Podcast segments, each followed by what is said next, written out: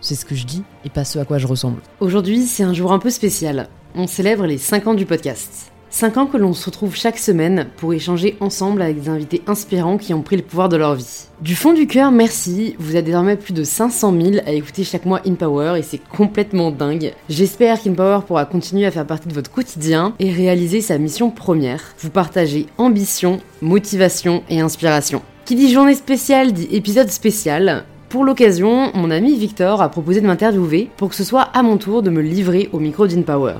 Moi, je fais partie des gens qui n'acceptent pas ce que je peux pas changer. Victor est très doué pour parler des sujets sensibles, donc cet épisode sera sans filtre. Et moi, c'est vrai que ça m'a beaucoup blessé et ça m'a beaucoup fait du mal qu'on rejette sans cesse ma parole, comme si elle ne valait rien. On aborde les sujets de la santé mentale, de l'ambition, du doute. La seule manière de ne pas souffrir, c'est de pas vivre. Rien que d'y repenser, j'ai envie de pleurer. Enfin, c'était trauma traumatique. C'était vraiment. Honnêtement, je ne sais pas du tout quoi penser de cet épisode. J'ai peur qu'il soit un peu badant, mais il a au moins le mérite d'être sincère. Ouais, tu serais prêt à mourir pour elle Ouais. Sans hésiter. Ouais, c'est ouf. Et je suis ravie de vous inviter à rejoindre cette conversation entre Victor et moi-même. On fait quand même un épisode spécial déjà parce que tu es l'intervieweur, mais aussi parce que nous avons, nous n'avons personne avec nous. Nous avons tout mis en place nous-mêmes. Je suis très fière de nous, Victor. J'ai une petite image de toi très marrante qui essaye de, de régler le trépied. C'est magnifique. On veut du vrai, toujours. Bon, bah écoute, euh, attends, c'est- ça va être très drôle, tu sais, j'ai envie de parler parce que du coup, normalement, C'est moi qui dois alimenter. Ouais, ouais. Mais je vais fermer ma gueule et je vais te laisser euh, dire ce que tu veux. Comment tu te sens? Ah, c'est une question que je me pose jamais. Comment je me sens? Attends, j'essaie de répondre de manière honnête. Bah, en fait, tu sais que j'ai l'impression, c'est- c'est c'est genre des psys, des thérapeutes que j'ai pu voir qui me posent cette question et qui, ou qui me disent genre, mais qu'est-ce que tu ressens là? Mhm. Et en fait, je me suis toujours sentie inférieure ou genre bizarre parce qu'à chaque fois, je disais rien. Donc, tu vois, là, je sens pas. euh, Je suis juste contente d'être là, mais tu vois, je vais le rationaliser. Genre, je suis contente d'être avec toi, tu vois. Ouais. euh, en vrai, euh, on, a, on est en train de parler. euh, J'ai annulé mon truc après, comme ça, on n'est pas stressé. Je suis contente d'aller au resto après avec une amie. Mais tu vois, je suis obligée de réfléchir Ah, drôle. à ce que je fais Mhm. pour dire si, je- enfin, comment je, comment je me sens. C'est marrant parce que c'est une réponse hyper deep à une question que je t'ai vraiment posée pour commencer. euh, Je pense que t'allais me dire genre ouais, tranquille et tout. Bienvenue dans ma tête. non, mais c'est intéressant parce qu'en fait, je te pose cette question parce que euh, moi, à ta place, je serais un peu stressé. ah ouais. Bah, parce que c'est un pas un exercice que t'as l'habitude de faire. Ben si, en vrai, maintenant, quand même, on m'interviewe de plus en plus. Après, la différence, c'est que, et c'est pour ça que j'aime euh, le côté un petit peu anti, je vais pas dire anti-système, c'est un grand mot, mais euh, tu vois, c'est le podcast, on peut dire ce qu'on veut, on n'est pas bridé. Ouais. Donc dans les interviews que je fais, euh, généralement, ils veulent me faire dire quelque chose. euh, je parle souvent des sujets qui me tiennent à cœur. Enfin, tu vois, c'est un peu, c'est pas un discours aussi deep, mais tu vois, je suis pas du tout stressée. Mais pas du Ok. tout. Que c'est quand même un lâcher prise. Non, mais tu vois, comme j'ai de plus en plus l'habitude d'être moi-même, sans filtre, sans euh, jeu, sans rôle, je n'ai pas l'impression de lâcher. Enfin, tu vois, si on lâche prise, on sous-entend qu'il y a un moment où on est en, on est en prise. J'ai l'impression d'être jamais en retenue. Non. Ah ouais?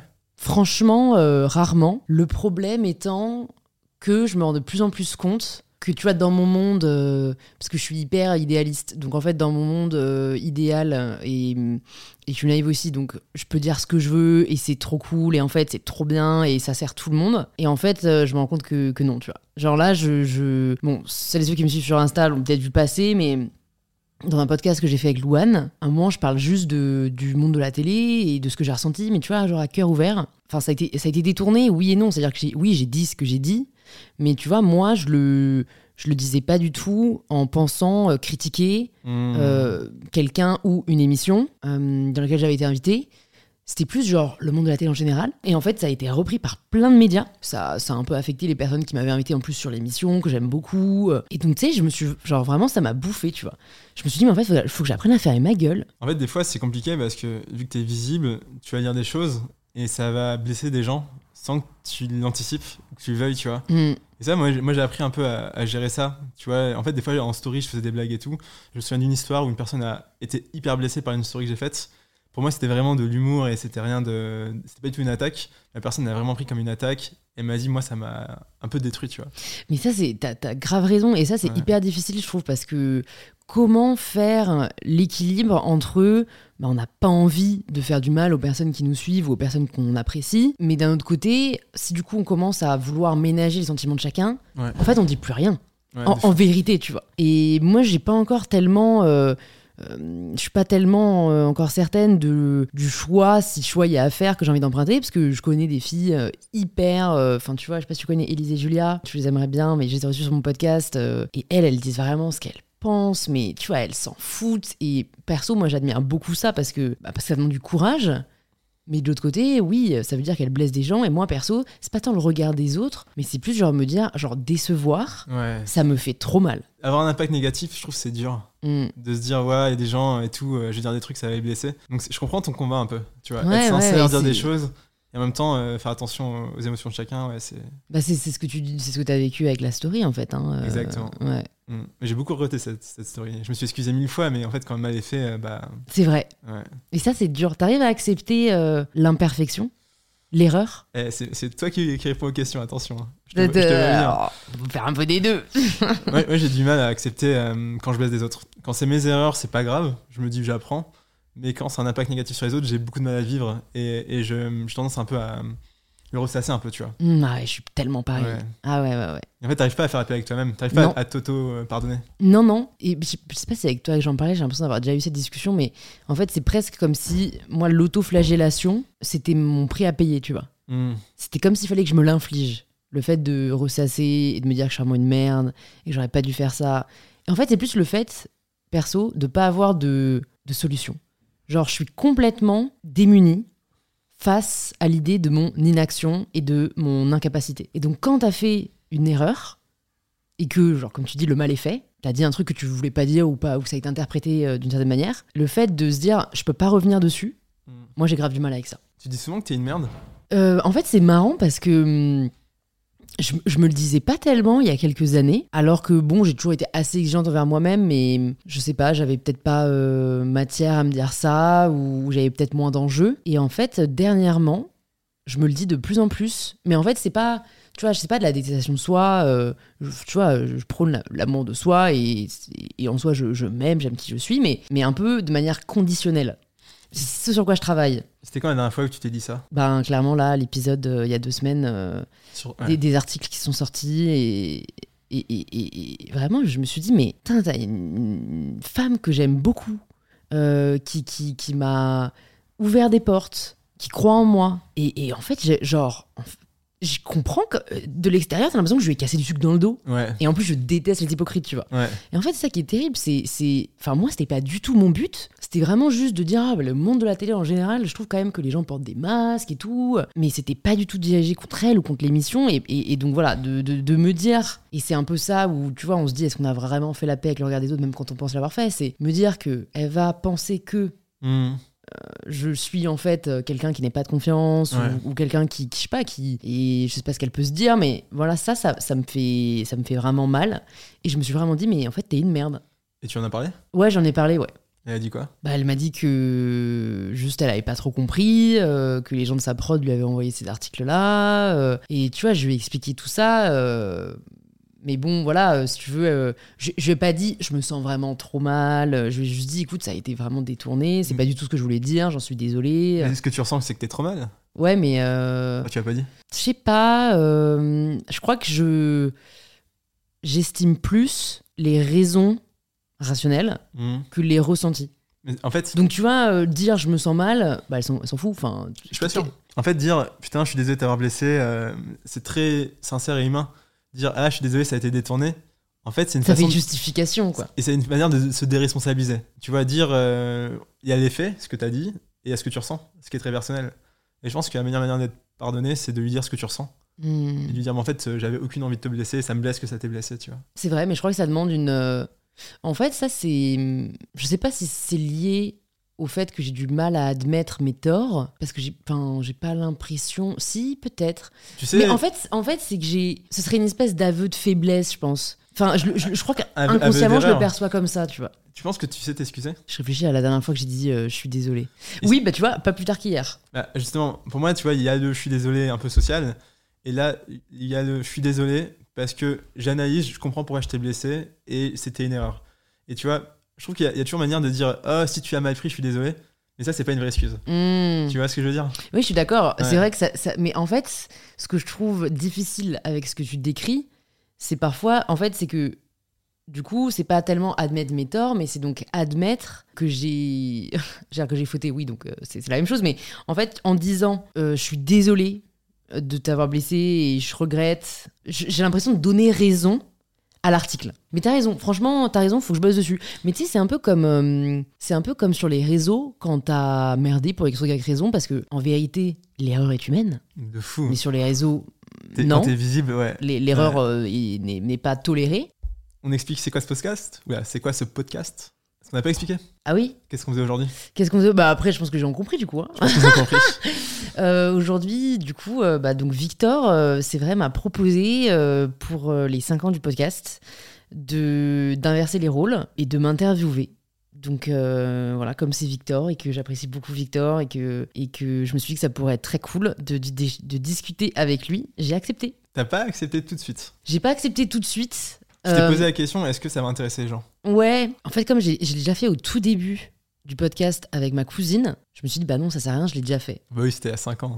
Voilà, et après, c'est vrai que je me suis dit, euh, ça, c'est- un peu le biais des créateurs. euh, T'as l'impression que tout le monde voit tout ce que tu fais, alors que pas du tout. Et puis t'as changé. Et puis j'ai changé, ouais. Mais euh, ouais, au début, je me suis dit, euh, ah, est-ce que les. Enfin, le but du podcast, c'est d'entendre parler les autres, tu vois. euh, non, mais pas, pas forcément moi. Enfin, après, voilà, moi, j'ai plus l'idée que ça va être une discussion entre nous deux que juste une interview de moi. Tu sais pas de quoi je vais te parler. hein. Non, tu- je sais pas.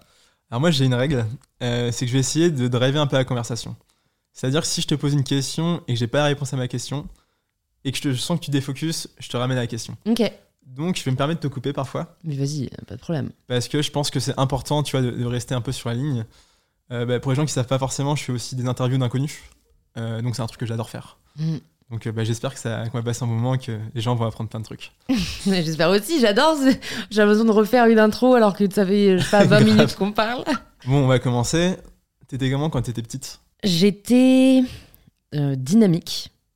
J'étais bout en train, euh, assez. euh, en fait, je me définis pas mal par rapport à ma soeur jumelle, déjà parce que on nous comparait beaucoup, mais parce que euh, c'est assez parlant. Tu vois, on était sœurs jumelles et pourtant hyper différentes. Mm. Donc moi, j'étais toujours un peu celle qui menait la danse, celle qui prenait la parole, celle qui allait la défendre, celle qui tapait du poing sur la table. Tu prenais de la, la grande place gueule, quoi. Ouais. Ouais. Je prenais clairement de la place. Et Camille, c'était la, la, celle qui était toujours, euh, toujours d'accord, euh, toujours euh, avec moi, toujours supportive. euh. c'est franchement, on a rarement fait duo plus complémentaire. Est-ce que du coup tu dirais qu'elle était plus appréciée? Parce que bah, plus euh, arrondir- arrondisseuse d'angle quoi Ça dépend par qui. Ça dépend par qui, euh, mais un peu comme dans la vie, hein, il y a des personnes qui s'entendent mieux avec euh, les personnes qui sont plus euh, conciliantes, chill, pas prises de tête et, et- et calmes. Et il y a des personnes qui préfèrent les, grandes gueules et tout ce qui va avec. Donc, tu vois, au, primaire, collège, je dirais que non, parce que du coup, en fait, quand tu arrives à t'imposer et que tu es assez jeune, c'est souvent, c'est souvent. Euh, là où, en fait, Camille, de toute façon, elle s'en foutait. Hmm. Elle vivait sa vie euh, tranquille. Enfin, tu vois, on avait vraiment pas du tout les mêmes, euh, Toi, la même vision des choses, les mêmes aspirations, les mêmes euh, ambitions. Enfin, tu vois, moi, à 9 ans, 8 ans, 9 ans, j'ai déclaré que je voulais être journaliste et j'ai demandé un dictaphone, euh, je sais plus à quelle occasion, et j'ai commencé à interviewer tout le monde autour de moi. Est-ce que la vie que tu as aujourd'hui, c'est ce que tu aurais voulu quand tu étais petite? Je pense que oui. Je pense que oui. Enfin, bon, de toute façon, j'avais, je voulais qu'une seule chose, c'était être journaliste. Donc, euh, je le fais un peu. Et en plus de ça, euh, j'ai des, des opportunités euh, qui, qui font toujours rêver parce que euh, je rêvais pas mal quand j'étais petite, euh, vu que j'étais pas, hum, j'étais pas, je sais pas si j'étais pas heureuse, mais en tout cas, j'étais, j'étais très révoltée Contre quoi? Contre l'autorité. Ok. Donc notamment l'autorité parentale, mais l'autorité de manière générale. Je me souviens, tu vois, et ça j'ai souvent dit à mes psys, la seule émotion que je me souviens vraiment avoir ressentie enfant, c'est de la colère. Contre qui? Mes parents. À cause de leur autorité? Ouais. C'était quoi euh, Genre, il t'imposait trop de trucs? Ouais, bah en fait, euh, ils ils- ils n'expliquaient jamais les raisons de leur refus. euh, Ah ouais. euh, et en fait, moi, je voulais toujours comprendre pourquoi. Et en fait, j'avais jamais de réponse. C'était parce que je l'ai décidé. C'est comme ça. c'est comme ça. Mm. Et moi, ça me rendait folle, tu vois. Surtout que enfin, j'avais des bonnes notes, j'étais pas une enfant difficile. Donc vraiment, je pense que c'est de là qu'est né mon, mon sentiment d'injustice et surtout mon combat contre l'injustice. Parce que, et, et vraiment, en fait, euh, quand je dis que je, m'en- je, re- je me souviens, tu vois, de Noël heureux, je me souviens avoir ressenti de la joie, mais celle que j'arrive encore à ressentir dans mon corps, c'est la colère, tu vois. Je me revois encore vraiment bien, à 8, 9, 10 ans, fermer la porte de ma chambre, avoir les larmes de rage qui me montent et me dire plus tard, je ferai ce que je veux, genre je leur montrerai. euh. Et je rêvais du coup à une vie un peu euh, extraordinaire. Est-ce que tu dirais qu'aujourd'hui, t'es en colère? Je le suis beaucoup moins euh, parce que du coup j'ai réussi à acquérir cette liberté, mais je le suis encore euh, sur euh, certains sujets dans la société. Mais c'est pour ça, par exemple, je pense que je suis pas militante ou activiste comme d'autres le sont, que j'admire d'ailleurs beaucoup. C'est que je pense que pour être activiste, il faut vraiment avoir cette colère qui brûle Hmm. et qui, qui rend en fait l'inaction impossible. Ouais. Moi, j'ai, j'ai- je me suis presque modérée avec le temps, ou en tout cas, parce que franchement, il y a un coût à être activiste, dont on parle. Enfin, si, on en parle de plus en plus sur les réseaux, mais Hmm. euh, tu vois, j'ai réfléchi à un moment. euh, je, me suis, je me suis déjà dit, est-ce que je veux plus m'investir? Est-ce que je veux faire, euh, je sais pas, des sittings, des grosses actions qui permettent en effet de souvent faire bouger les choses plus rapidement? Ouais. Mais en fait, j'ai pas envie d'avoir la vie qui va avec. C'est très intéressant, ouais. Tous les sacrifices qui vont avec. Ouais, euh, Et tout comme j'ai pas envie d'avoir la vie qui va avec le fait d'être une star. Genre, j'ai vraiment pas envie d'avoir cette, cette vie. Tout comme j'ai pas envie d'avoir la vie des politiques. Enfin, tu vois, il y a- ouais. limite, je fais un peu par élimination. euh, Ah, c'est trop marrant. ouais. Et pour en revenir à ton enfance, est-ce que euh, quand tu repenses à ton enfance, t'es plutôt nostalgique ou euh, t'as juste des, émo- enfin, des souvenirs euh, moyens, quoi? Non, je suis pas du tout nostalgique. Euh, et ça, c'est vrai que Camille, elle, elle, elle le dit souvent. En fait, je suis, je suis quelqu'un de nostalgique parce que j'ai tendance à idéaliser le passé. Enfin, tout, j'ai tendance à tout idéaliser en fait. Mais tu vois, euh, je lui ai déjà dit oh là là, mais je sais pas, y a, tu te rappelles quand on avait 15 ans et qu'on a fait euh, ce voyage. Et en fait, elle, elle est hyper pragmatique et elle va me dire euh, Bon, enfin bon. euh, moi, je reviendrai pas à cette période. Hein. T'oub- T'oublies qu'à cette période-là, euh, les parents ne les laissaient pas sortir, euh, que euh, on savait, enfin, tu vois, euh, tous les inconvénients qu'on a pu qu'on a pu avoir. Euh, et c'est vrai que euh, maintenant, je me rends compte de ça. Tu vois, je, je- là, si on me propose de revenir à mes, euh, en fait, avant mes 18 ans, je dis non, tu vois. Ok. Donc t'es pas si nostalgique que ça. Tu Non. l'as été et maintenant tu, tu réalises en fait que peut-être. euh, Non, en fait, je suis je suis nostalgique de moments précis. Ok.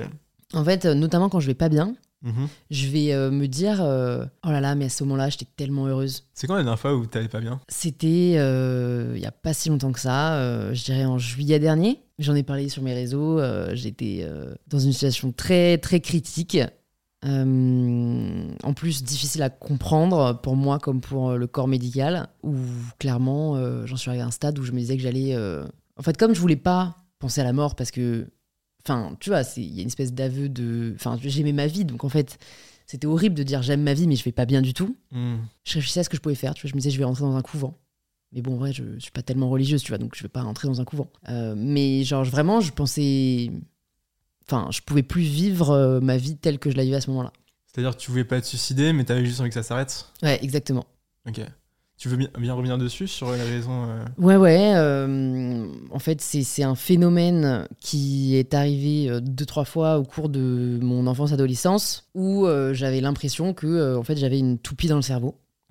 Qui tourne en boucle, en boucle, en boucle, en boucle, et que je peux rien faire pour l'arracher. Et en fait, il y a hum, deux ans maintenant, fin 2021, c'est revenu, mais c'est pas parti. Pendant combien de temps? Alors au début, c'était pendant un mois, Donc pendant un mois dans ton cerveau, ça a Ouais. tourné. Ok, d'accord. ouais, et donc tu dois faire semblant, tout ce que tu fais, tu dois faire semblant, tu vois. Hmm. T'as qu'une envie, c'est d'arracher le cerveau. Hmm.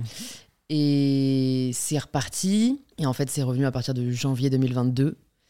Et en fait, là, ce n'est plus jamais reparti. Et donc, tu vois, je, je- 'fin, j'ai tout fait pour aller mieux. Euh, moi, quand j'ai un problème, tu vois, je, Mhm. je suis vraiment euh, la meuf. ouais, ah ouais, ouais, ouais. ouais, je vais tout mettre en place. J'ai lu plein de livres. J'ai vu des psys, j'ai vu des thérapeutes, j'ai vu des hypnothérapeutes, j'ai vu. Des chamans. des ch- non, mais vraiment, Ouais, je suis même partie euh, à l'étranger pour ça. hein. Ouais, Euh, en fait, tu cherches tout. Tu cherches. tu cher- euh, mais j'étais prête à tout. Et c'est là où euh, peut-être certains n'ont pas. Enfin, je pense que ceux qui écoutent tous les épisodes du podcast ont vu que l'année dernière, je recevais pas mal de gens un peu alternatifs euh, et que j'avais plus d'intérêt pour le développement personnel, etc. Parce que j'avais l'impression que du coup, en fait, ça, ce que, j'avais, c'était une espèce de. Je sais pas, de, dans, ce que j'ai lu, c'était genre euh, tout est un trauma refoulé Hmm. Et que tu peux, en travaillant sur toi-même, libérer. Et en fait, euh, après euh, ce voyage à l'étranger, euh, ce chaman rencontré, et en fait rentrer clairement voilà, dé- déçu et, et au plus mal, Attends, alors du coup, ça t'a un peu aidé ou au contraire, ça a juste. bah, en fait, en fait c'est ça qui est terrible, c'est qu'il n'y a pas de un peu mieux ou pas avec ce que j'avais. Tu vois, c'est pas un truc où on peut se dire t'es mal, mais en vrai, tu vas voir tes potes et tu te changes les Ah ouais, idées. t'as pas d'évolution. Ah non, non, ça non. qui est horrible. En ouais. fait, c'est tant que la toupie est là, Hmm. t'as envie de mourir. En fait, Mm. même si t'es avec euh, tous les gens que t'aimes. euh, Tu passes le meilleur moment de ta vie, t'as quand même la toupie qui tourne et qui, Exactement. euh, et qui t'éclate le crâne. Ouais, ouais. Tu vois, je, vraiment, euh, je, je, je remercie tellement le, ciel de, de- de- d'avoir fini par écouter mon psy qui m'a dit Louise, les médicaments, tu vois. Hmm. Et, et- et d'avoir trouvé un psy qui a compris ce que j'avais, parce que euh, j'étais euh, mal diagnostiquée deux, trois fois, tu vois. Et donc, en fait, c'est fou, quoi. Maintenant, je, je, bah, du coup, je, vis, je suis redevenue moi-même. Hmm. Et donc, c'est là où j'ai vraiment compris que la santé mentale, c'était pas un truc que tu choisissais. Alors que le développement personnel a tendance à te laisser croire qu'en adoptant certains comportements, Hmm. tu vas pouvoir atteindre l'état d'esprit que tu veux ou tu vas pouvoir atteindre la vie que tu veux. Et en fait, je trouve que c'est tellement simplifié. En fait, ça marche dans, euh, je sais pas, 70% des cas Hmm. quand t'as pas de pathologie. Quand t'as une pathologie, mais en fait, c'est- que du bullshit et c'est dangereux, du coup, je trouve, euh, Ah, de mais vendre ce discours. Bien sûr, on peut prendre des cas extrêmes, tu sais, de cancer ou vraiment de maladie où ta santé est en danger, où on va dire il faut faire des cures de, de jus détox et, et tu Mm. vas aller mieux, c'est sûr. Bah, c'est comme ça que Steve Jobs est mort, d'ailleurs. hein. Ah ouais, c'est vrai. Ouais, ouais, il, a, il avait un cancer de la prostate, je crois, du, du pancréas, euh, et il a essayé de se guérir au jus de carotte. Non, mais tu vois, même Steve. Jobs, tu te dis, bah, même un des mecs les plus intelligents de ce monde, et je comprends, tu vois, d'où ça vient. C'est, en fait, c'est toujours mieux de se dire que tu vas traiter la cause de tes symptômes plutôt que les symptômes eux-mêmes. Mm. Et moi, j'adhérais grave à ce discours, tu vois. En plus, j'ai des amis qui sont vraiment allés mieux grâce à des travaux spirituels euh, sur eux-mêmes. Mais en fait, je pense que quand tu as un problème chimique, en fait, c'est, pas de ta faute. Tu peux, tu peux rien y faire, sauf écouter les professionnels de santé. En fait, c'est hyper intéressant. Je pense que tu as complètement raison quand tu tombes sur la bonne personne. Mais c'est vrai que je pense, par exemple, en France, on prend trop d'antidépresseurs et que c'est un peu la solution de facilité. Mais que c'est clairement, il y a des moments où c'est totalement légitime. Et, et c'est. En fait, c'est comme tout, on va, on va vers un extrême, du coup, on en Mmh. revient vers l'autre extrême. Tout à fait, tout Ouais. à fait. Euh, je pense qu'il y a, il y a des cas où, euh, tu vois, quand la dépression, elle est euh, Un ponctuelle. ouais. Non, non, mais tu vois, quand elle est, elle est euh, Un passagère passage. Non, quand elle, elle est liée à un événement en particulier. situationnel. Ouais, voilà, on va dire ça. situationnel. Ok. Je- je- J'imagine, tu vois, que tu peux. euh, euh, et et- et je- j'en ai parlé avec une amie hier d'ailleurs. euh, par exemple, Manche Priem. Hmm. Moi, je l'ai lu dans l'avion qui m'a amené euh, en Amérique du Sud pour aller voir des chamans. Euh, et en fait, c'est hyper culpabilisant parce que elle, en gros, elle vit un divorce hyper lourd. Ouais. Donc, elle prend des antidépresseurs parce qu'en vrai, elle est au fond du trou. Et comme j'aime à dire, en fait, t'as pas de point bonus à souffrir. Ouais. Donc, euh, ça sert à rien de, se, de, de souffrir. Hmm. Donc, si ça peut vraiment t'aider à sortir d'une phase difficile, euh, franchement, euh, vas-y. Et après, elle te dit qu'elle a arrêté justement les antidépresseurs parce que, euh, bah, en fait, elle a voyagé aux quatre coins du monde et grâce aux rencontres qu'elle a faites et, et- et- et voilà, elle a repris goût à la vie. En fait, elle va beaucoup mieux à la fin. Et tu vois, genre, I wish it was that simple. Bah oui. J'aimerais que ce soit aussi simple que ça, mais ça l'est pas pour tout le monde, tu vois. C'est ça, ça peut être sa réalité, son expérience, mais c'est pas pour ça que tout le monde. a- Tu vois, c'est ce truc, il y a trop de gens, ils, ils croient, ils ont des problèmes, ils partent en voyage en Thaïlande, et c'est bon, tout va aller mieux. Je pense que ça peut être une solution, ça peut être une guérison, mais c'est pas la seule. C'est pas la seule, tout Ouais. à fait. Et Et, c'est et pas, en c'est fait, pas la tienne des fois. hein. et surtout, il y en a pas une plus noble qu'une autre. C'est clair. Tu vois, moi j'avais l'impression que si je revenais euh, d'Amérique du Sud et que Mhm. j'étais guérie, je sais pas, j'aurais, je serais beaucoup plus fière de moi, Ouais. que comme si en fait c'était une question de volonté, que c'était une question de persévérance, et qu'en fait prendre des médicaments c'était genre la loose. Bah ouais, c'est que- moins sexy. hein. et- ouais, que j'étais, que j'étais, que j'étais encore une fois une merde. Hmm. Et en fait, c'est absurde, cette hiérarchie dans la guérison. En fait, clair. le seul but, c'est de guérir. Et oui, il y a plusieurs voies, oui, on peut essayer plusieurs euh, chemins, mais en fait, euh, voilà, moi, en l'occurrence, euh, il y en avait, y en avait pas d'autres. Ouais. Donc, euh, C'est marrant, ça me rappelle euh, en Inde, j'avais rencontré un mec et c'était à mon, à mon départ dans mon auberge, j'avais rencontré un gars qui est là depuis trois mois, tu vois. Et en fait, il détestait sa vie, tu vois. Et euh, au bout de trois mois, il avait réalisé, il dit, ben en fait, je vais rentrer. Qu'est-ce que je me casse les couilles à être en Inde parce que c'est stylé de voyager et tout, alors que ma famille, mes amis me manquent, je les aime de ouf. Et je lui disais, bah putain, mais mec, t'as raison, juste sois heureux, tu vois. hmm, En fait, je pense, bah, notamment dans le voyage, il y a des gens qui font pour les mauvaises raisons. Parce que c'est sexy, parce que partir à l'aventure, t'as l'impression que c'est une étape, tu vois, qui fait de toi une, une meilleure personne. Et je trouve pas, enfin, tu vois, genre si t'es heureux chez toi et, et qu'en fait t'es mieux avec des médocs parce qu'effectivement c'est dans ta tête, ben fine, tu vois, tu pollues moins, ça coûte peut-être un peu moins cher, tu vois. Ouais, non, et Ouais. puis, puis surtout, c'est juste, tu vas mieux, tu vois. Moi, je, si jamais j'avais guéri euh, grâce à des, des thé- thérapies alternatives, euh, tout, je leur- tu vois, je crache pas dessus. Ouais. Mais, mais je pense qu'il ne faut pas sous-estimer l'importance d'être diagnostiqué par un vrai professionnel de santé et pas. euh, Enfin, tu vois, moi, vraiment, il y a plein de thérapeutes qui, qui ont essayé de, de lier ça à des, à, à- à des histoires de. Mais tu vois. euh, trauma euh, intergénérationnel ou je sais plus comment on dit transgénérationnel enfin peut-être qu'il y a des gens pour qui c'est le cas mais enfin moi je pense vraiment juste que aussi euh, tous les cerveaux ne naissent pas de la même façon et que enfin voilà euh, il y, a des- il y a des personnes qui, à un moment, ont un bug et il faut le rectifier, quoi. Et, et, et ça fait pas de toi un échec pour autant, ça fait pas de toi une personne qui a moins de valeur pour autant. Et ça, c'est vrai que euh, je, je sais. Si, je sais pourquoi. Je veux dire, je sais pas pourquoi la santé mentale est aussi tabou. Parce qu'en vrai, les gens n'ont pas de mal à dire je me suis cassé une jambe. Mhm. Et j'ai, du coup, j'ai pris un doliprane. Parce que j'ai mal. Et pourtant, combien de personnes n'osent pas dire qu'elles prennent des médicaments? Il y a un vrai tabou là-dessus. tu vois c'est, Mhm. c'est... Et en fait, je pense que c'est à cause de l'image de la folie, en fait, qui est totalement, euh, j'allais dire glamourisée, mais, mais c'est dans le mauvais sens du terme, quoi, qui, qui a été dépeinte dans les films et dans les Ouais. livres. Il est fou avec euh, les médicaments, tu sais, avec la camisole et tout. euh, ouais. c'est ça, les gens qui vont te sauter dessus, hurler, enfin non, il y a, y, a, y a- Et encore une fois, même ces personnes-là, c'est pas de leur faute, tu vois. Genre, euh, moi maintenant, je suis vachement bienveillante et tolérante. En vrai, même l'expression non, mais lui, c'est un fou, tu vois, c'est c'est hyper euh, blessant et méprisant. Et c'est facile. Ouais. Tu justifies tout en fait. Ah d'accord, bon bah du coup euh, c'est un méchant, c'est. euh, Mais ce qui est dur, c'est vrai, c'est de juger ce qui relève de ta capacité ou non. Et d'accepter. euh, Et ce d'accepter ce qui relève. Marc, Marc Aurèle, Marc Ouais. on l'a cité, non, déjà Probablement. ouais, ouais, ouais. Ça revient tout le temps. Donc la citation c'est euh, donne-moi la force de changer ce que je peux changer, d'accepter ce que je peux pas changer et de savoir Et différencier. la sagesse de pouvoir faire la différence entre les deux. Ouais, ça c'est ça c'est ouais, j'essaie clairement de me le dire mais moi je fais partie des gens qui n'acceptent pas ce que je peux pas changer. Bah oui, in power. Ouais. C'est ça. hein. Ouais ouais. ouais. C'est du pouvoir de. Non mais en fait c'est c'est un défaut et une qualité, tu vois. ouais, bien sûr. C'est du coup euh, je prends pas non pour une réponse, Ouais. mais le problème c'est que je prends pas non pour une réponse et que parfois euh, c'est pas c'est pas moi qui décide, tu vois. Bah notamment, euh, moi j'ai un ami qui a, qui a un cancer et euh, qui est en phase terminale malheureusement. Et aujourd'hui, à force de se dire euh, j'accepte, c'est ma condition et je vais vivre en paix parce que je peux pas changer, Oh, c'est fort. t'imagines? C'est hyper fort. Ouais, c'est. euh, T'imagines quel point ton quotidien c'est pas du tout la même chose. T'as pas le même rapport au temps, aux autres. euh, Hmm. et ça, c'est un truc. euh, ouais.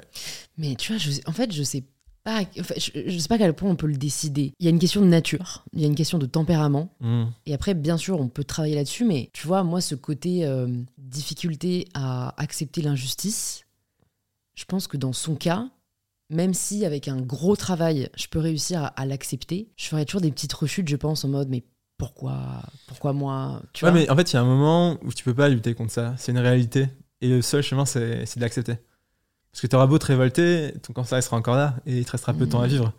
Donc je pense qu'à un moment aussi, t'es épuisé de te battre C'est pour un combat que tu vas pas gagner. Tu. C'est vrai. C'est très, c'est hyper noble, euh, mais c'est dur. J'ai le cœur qui s'est serré. Ah ouais, bah, je pense que ça doit prendre du, temps et un combat et un truc dans ta tête qui doit Mhm. être. euh, ouais. Tu dois te lever le matin en réalisant, en fondant en larmes et en te disant putain, euh, c'est injuste et tout. Et après, bah, c'est la fin du deuil quoi. Hum. Bah super, on a niqué l'ambiance.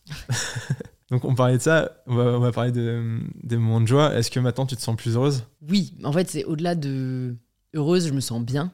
Donc c'est déjà quand même ça le principal. C'est, c'est, c'est... ouais, vraiment, euh, j'avais l'impression de, de ne pas être moi et d'avoir enfin retrouvé ma, ma mon enveloppe. Mhm. Euh, C'est arrivé quand ça du coup? Le Bah, début des médicaments et le début des effets?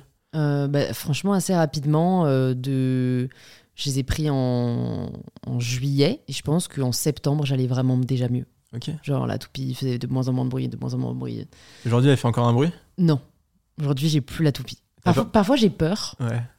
Euh, Parfois, j'ai peur que ça revienne parce que, ou, tu vois, euh, mon psy appelle ça les, les- les symptômes fantômes, tu vois, c'est que tu vas te rappeler ce que c'était. Mais voilà, maintenant, je, je- j'accepte et j'essaye de, bah, justement, de pas contrôler, tu vois, de me dire, ok, c'est bon, tout est, tout est sous contrôle et ça va bien se passer. Et, voilà, de faire confiance, en fait, et d'a- d'accepter que tout ne relève pas de ma, de ma volonté. Et je pense que c'est ça qui a été très dur aussi avec ce que j'ai eu, c'est le, le fait que je sois vraiment quelqu'un d'hyper euh, dans l'action, hyper volontaire, et qu'en fait là on me- on me- m'a envoyé le truc que je pouvais pas maîtriser, quoi, que pour lequel contre lequel je ne pouvais rien faire.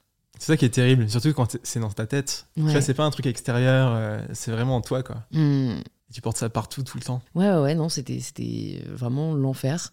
Donc c'est pour ça que maintenant je chéris euh, chaque jour, et c'est fou comme après tout te paraît euh, beaucoup plus futile. Ouais, c'est clair. Genre vraiment, euh, tu, tu vois, les trucs pour lesquels je m'énervais avant, maintenant, euh, Mhm. je, je m'énerve plus. Ou alors quand je commence à m'énerver, je me dis non mais attends, MDR, juste euh, rappelle-toi l'année dernière et tu vois, tu verras la diff. Mais, mais oui, c'est. Après, j'aime pas la phrase ce qui nous tue pas nous rend plus fort. Euh, non, c'est moi j'aurais préféré clairement ne pas avoir ce que j'ai eu. Ouais, Euh, ouais. Même, même si j'en ai tiré des enseignements, tout ce que tu veux, hein, juste c'était l'enfer. Euh, écoute, si ça peut rassurer de se dire ça quand il nous arrive un truc difficile, fine, mais, mais, c'est, mais c'est faux. Bah, pareil dans les adages, qui est pas totalement vrai, mais qui est intéressant et que plein de personnes âgées me disent, que j'ai interviewé, que j'ai rencontré. Quand la santé va, tout va. Donc, on parle de santé physique et mentale. Mm. Et ça, je pense que les personnes âgées le, le worship, tu vois, le, le voient plus parce que, en fait, quand t'es âgé, bah, t'as. Et, et moi, gens qui m'ont dit, ah, ben, en fait, moi, j'ai mal tout le temps. C'est mon quotidien de, de femme âgée, tu vois, de personnes âgées. euh. Et là, j'ai réalisé, putain, c'est vrai qu'à un moment dans ma vie, si j'ai la chance d'être encore en vie, en fait, j'aurais mal partout. Mm. Et mon quotidien, ça sera la souffrance. Et en fait, euh, c'est pour ça que les, tu sais, les personnes âgées, elles sont vachement à la santé. Pour nous, c'est acquis, tu vois. Donc, on est là, genre, bah oui, euh, c'est bon, arrête avec ta phrase. Mm. Mais en fait, c'est vrai. Si t'as ça, tout le Totalement, reste, ouais. totalement. Et ça, je me suis déjà fait la réflexion, euh, tu vois, dans les Noël, Nouvel An, quand j'étais plus jeune, et qui justement t'es avec des personnes âgées, qu'elles chinent à la santé, tu vois. Ouais. J'étais là, mais vous voulez pas chiner à quelque chose d'un peu plus fun? Ouais, non, mais en fait, euh, c'est clairement juste la base de ta pyramide. Tu vois, Ouais, c'est déjà et la santé, et après le reste, c'est du bonus. Ouais, c'est pour ça qu'en fait, être euh, jeune, c'est une chance, enfin en tout cas en bonne santé, qui est, qui est Mm. précieux de fou. Et j'avais vu, attention, vidéo inspirante sur TikTok, mais que j'ai trouvé a, hein. trop intéressante. C'est en gros, euh, t'as 80 ans, t'es hyper riche, t'as trop réussi ta vie et tout. On te dit, euh, tu peux passer euh, un mois dans ton corps de 20 ans, tu donnes quoi? Je pense que tu donnes tout ton argent, tu donnes tout. Donc en fait, à la fin de ta vie, tu seras prêt à tout donner pour vivre ce que tu vis actuellement. Mm. Mais ce qui est dur avec cette phrase, c'est que du coup, parfois, ça peut nous faire sentir coupable de pas être en train de profiter. Mais en fait, je trouve ça, personnellement, j'ai du mal à hum, être reconnaissante pour ce pourquoi je n'ai pas vécu le contraire. Tu vois, c'est que je peux me dire, euh, là, aujourd'hui, à cause de ce que j'ai vécu ou grâce à ce que j'ai vécu, je peux me dire, genre, c'est juste un truc de ouf d'être là, d'être en train de faire un podcast et, et de pas avoir envie de m'arracher la tête. Mais si je l'avais pas vécu, je sais pas si je pourrais être euh, reconnaissante parce qu'en fait, je connaîtrais pas autre chose, tu Bah vois. ouais, bah et, ça, et ça, c'est difficile. C'est difficile d'être euh, d'avoir de la gratitude au quotidien pour quelque chose qui te semble acquis et normal, c'est Mm. sûr. Et c'est ça qui est terrible, c'est bah, ces moments où t'es hyper malade, que t'es hyper grateful d'être en bonne santé, mais ça dure un temps, parce qu'après ça revient ton, ta normalité. Donc je pense qu'il faut, faut pas culpabiliser, c'est notre état d'humain, c'est normal en fait. Hmm. Tu vois, c'est état stable, et quand ça change, c'est là où on se dit ah c'était vachement mieux quand c'était stable. Ouais, ouais. Ouais. Mais c'est pour ça que je, je, je- suis assez admirative des personnes, euh, tu vois, vraiment heureuses, gaies, aimantes, qui, qui n'ont jamais eu de problème dans leur vie. Parce qu'en fait, elles ne connaissent pas autre chose et du coup elles pourraient être hyper, euh, je sais pas, suffisantes, euh, toujours insatisfaites, euh, toujours en, voilà, euh, en demande de plus. Alors je te coupe, tu penses que c'est possible de ne pas avoir de problème dans sa vie? Ouais. Je dis ça parce que j'ai une personne qui me l'a dit. Mais elle te l'a dit par... Bah j'ai eu une, copine, tu vois, qui, a, qui, qui vient d'avoir 30 ans et on dînait un soir, on était 6 tout le monde y allait de. Je sais pas, il y a eu un peu un mouvement euh, de, de sa pire histoire, tu vois, euh, vécue. hmm. Et elle, à la fin, elle s'est dit, ben, franchement, les meufs, je sais pas quoi vous dire. Genre, moi, il m'est jamais rien arrivé de douloureux, tu vois. Du coup, Genre, elle a ses quatre grands-parents. Elle a ses deux parents, elle a euh, une sœur ou deux sœurs, tu vois, qu'elle adore. Elle a rencontré son mec il y a 10 ans, donc en fait, elle a même jamais eu de rupture amoureuse. Mhm. Euh, Enfin, tu vois, oui, elle a des problèmes, tu vois. Il y a personne qui n'a pas de problème dans sa vie, mais il y, en a qui vivent des moments plus difficiles que d'autres. Ouais. Et en plus, cette personne, en l'occurrence, fait partie du cas que je décris, Mhm. qui est toujours heureuse, le smile, gentille, au service de l'autre. Ouais. Enfin, j'ai l'impression que c'est des qualités qu'on développe pourtant aussi avec la douleur. Je pense. C'est difficile parce qu'il y a ce qu'elle dit et ce qu'elle a ressenti. Euh, peut-être que elle, ses souffrances, elle les a pas vécues comme quelque chose de, de gigantesque. Peut-être qu'elle a une grosse capacité à, à relativiser. Mais typiquement, tu vois, le fait que ses grands-parents soient là, euh, c'est super. Et j'en suis super heureux pour elle. Mais ça veut dire qu'elle va y perdre un jour, Hmm, que ça arrivera et qu'elle aura quand même ce deuil à faire. tout à fait. Donc pour moi, la souffrance fait partie de l'expérience de la vie. Et la seule manière de ne pas souffrir, c'est de pas vivre. Tu vois, euh, bah oui, si, si tu restes dans ton confort, euh, c'est aussi une forme de souffrance, Hmm, d'ennui. En fait, moi, c'est ma pire peur, vivre une vie ennuyeuse, tu vois. hmm.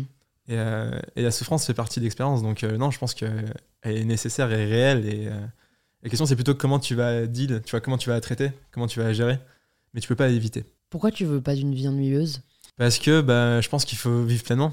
Moi, c'est ce que j'aime. J'ai envie de rencontrer des gens, voir des choses. Et, euh, et en fait, bah, l'ennui, j'aurais l'impression d'être passé à côté de quelque chose. Je pourrais avoir une vie hyper safe, tu vois, mettre des sous de côté, tranquille et tout.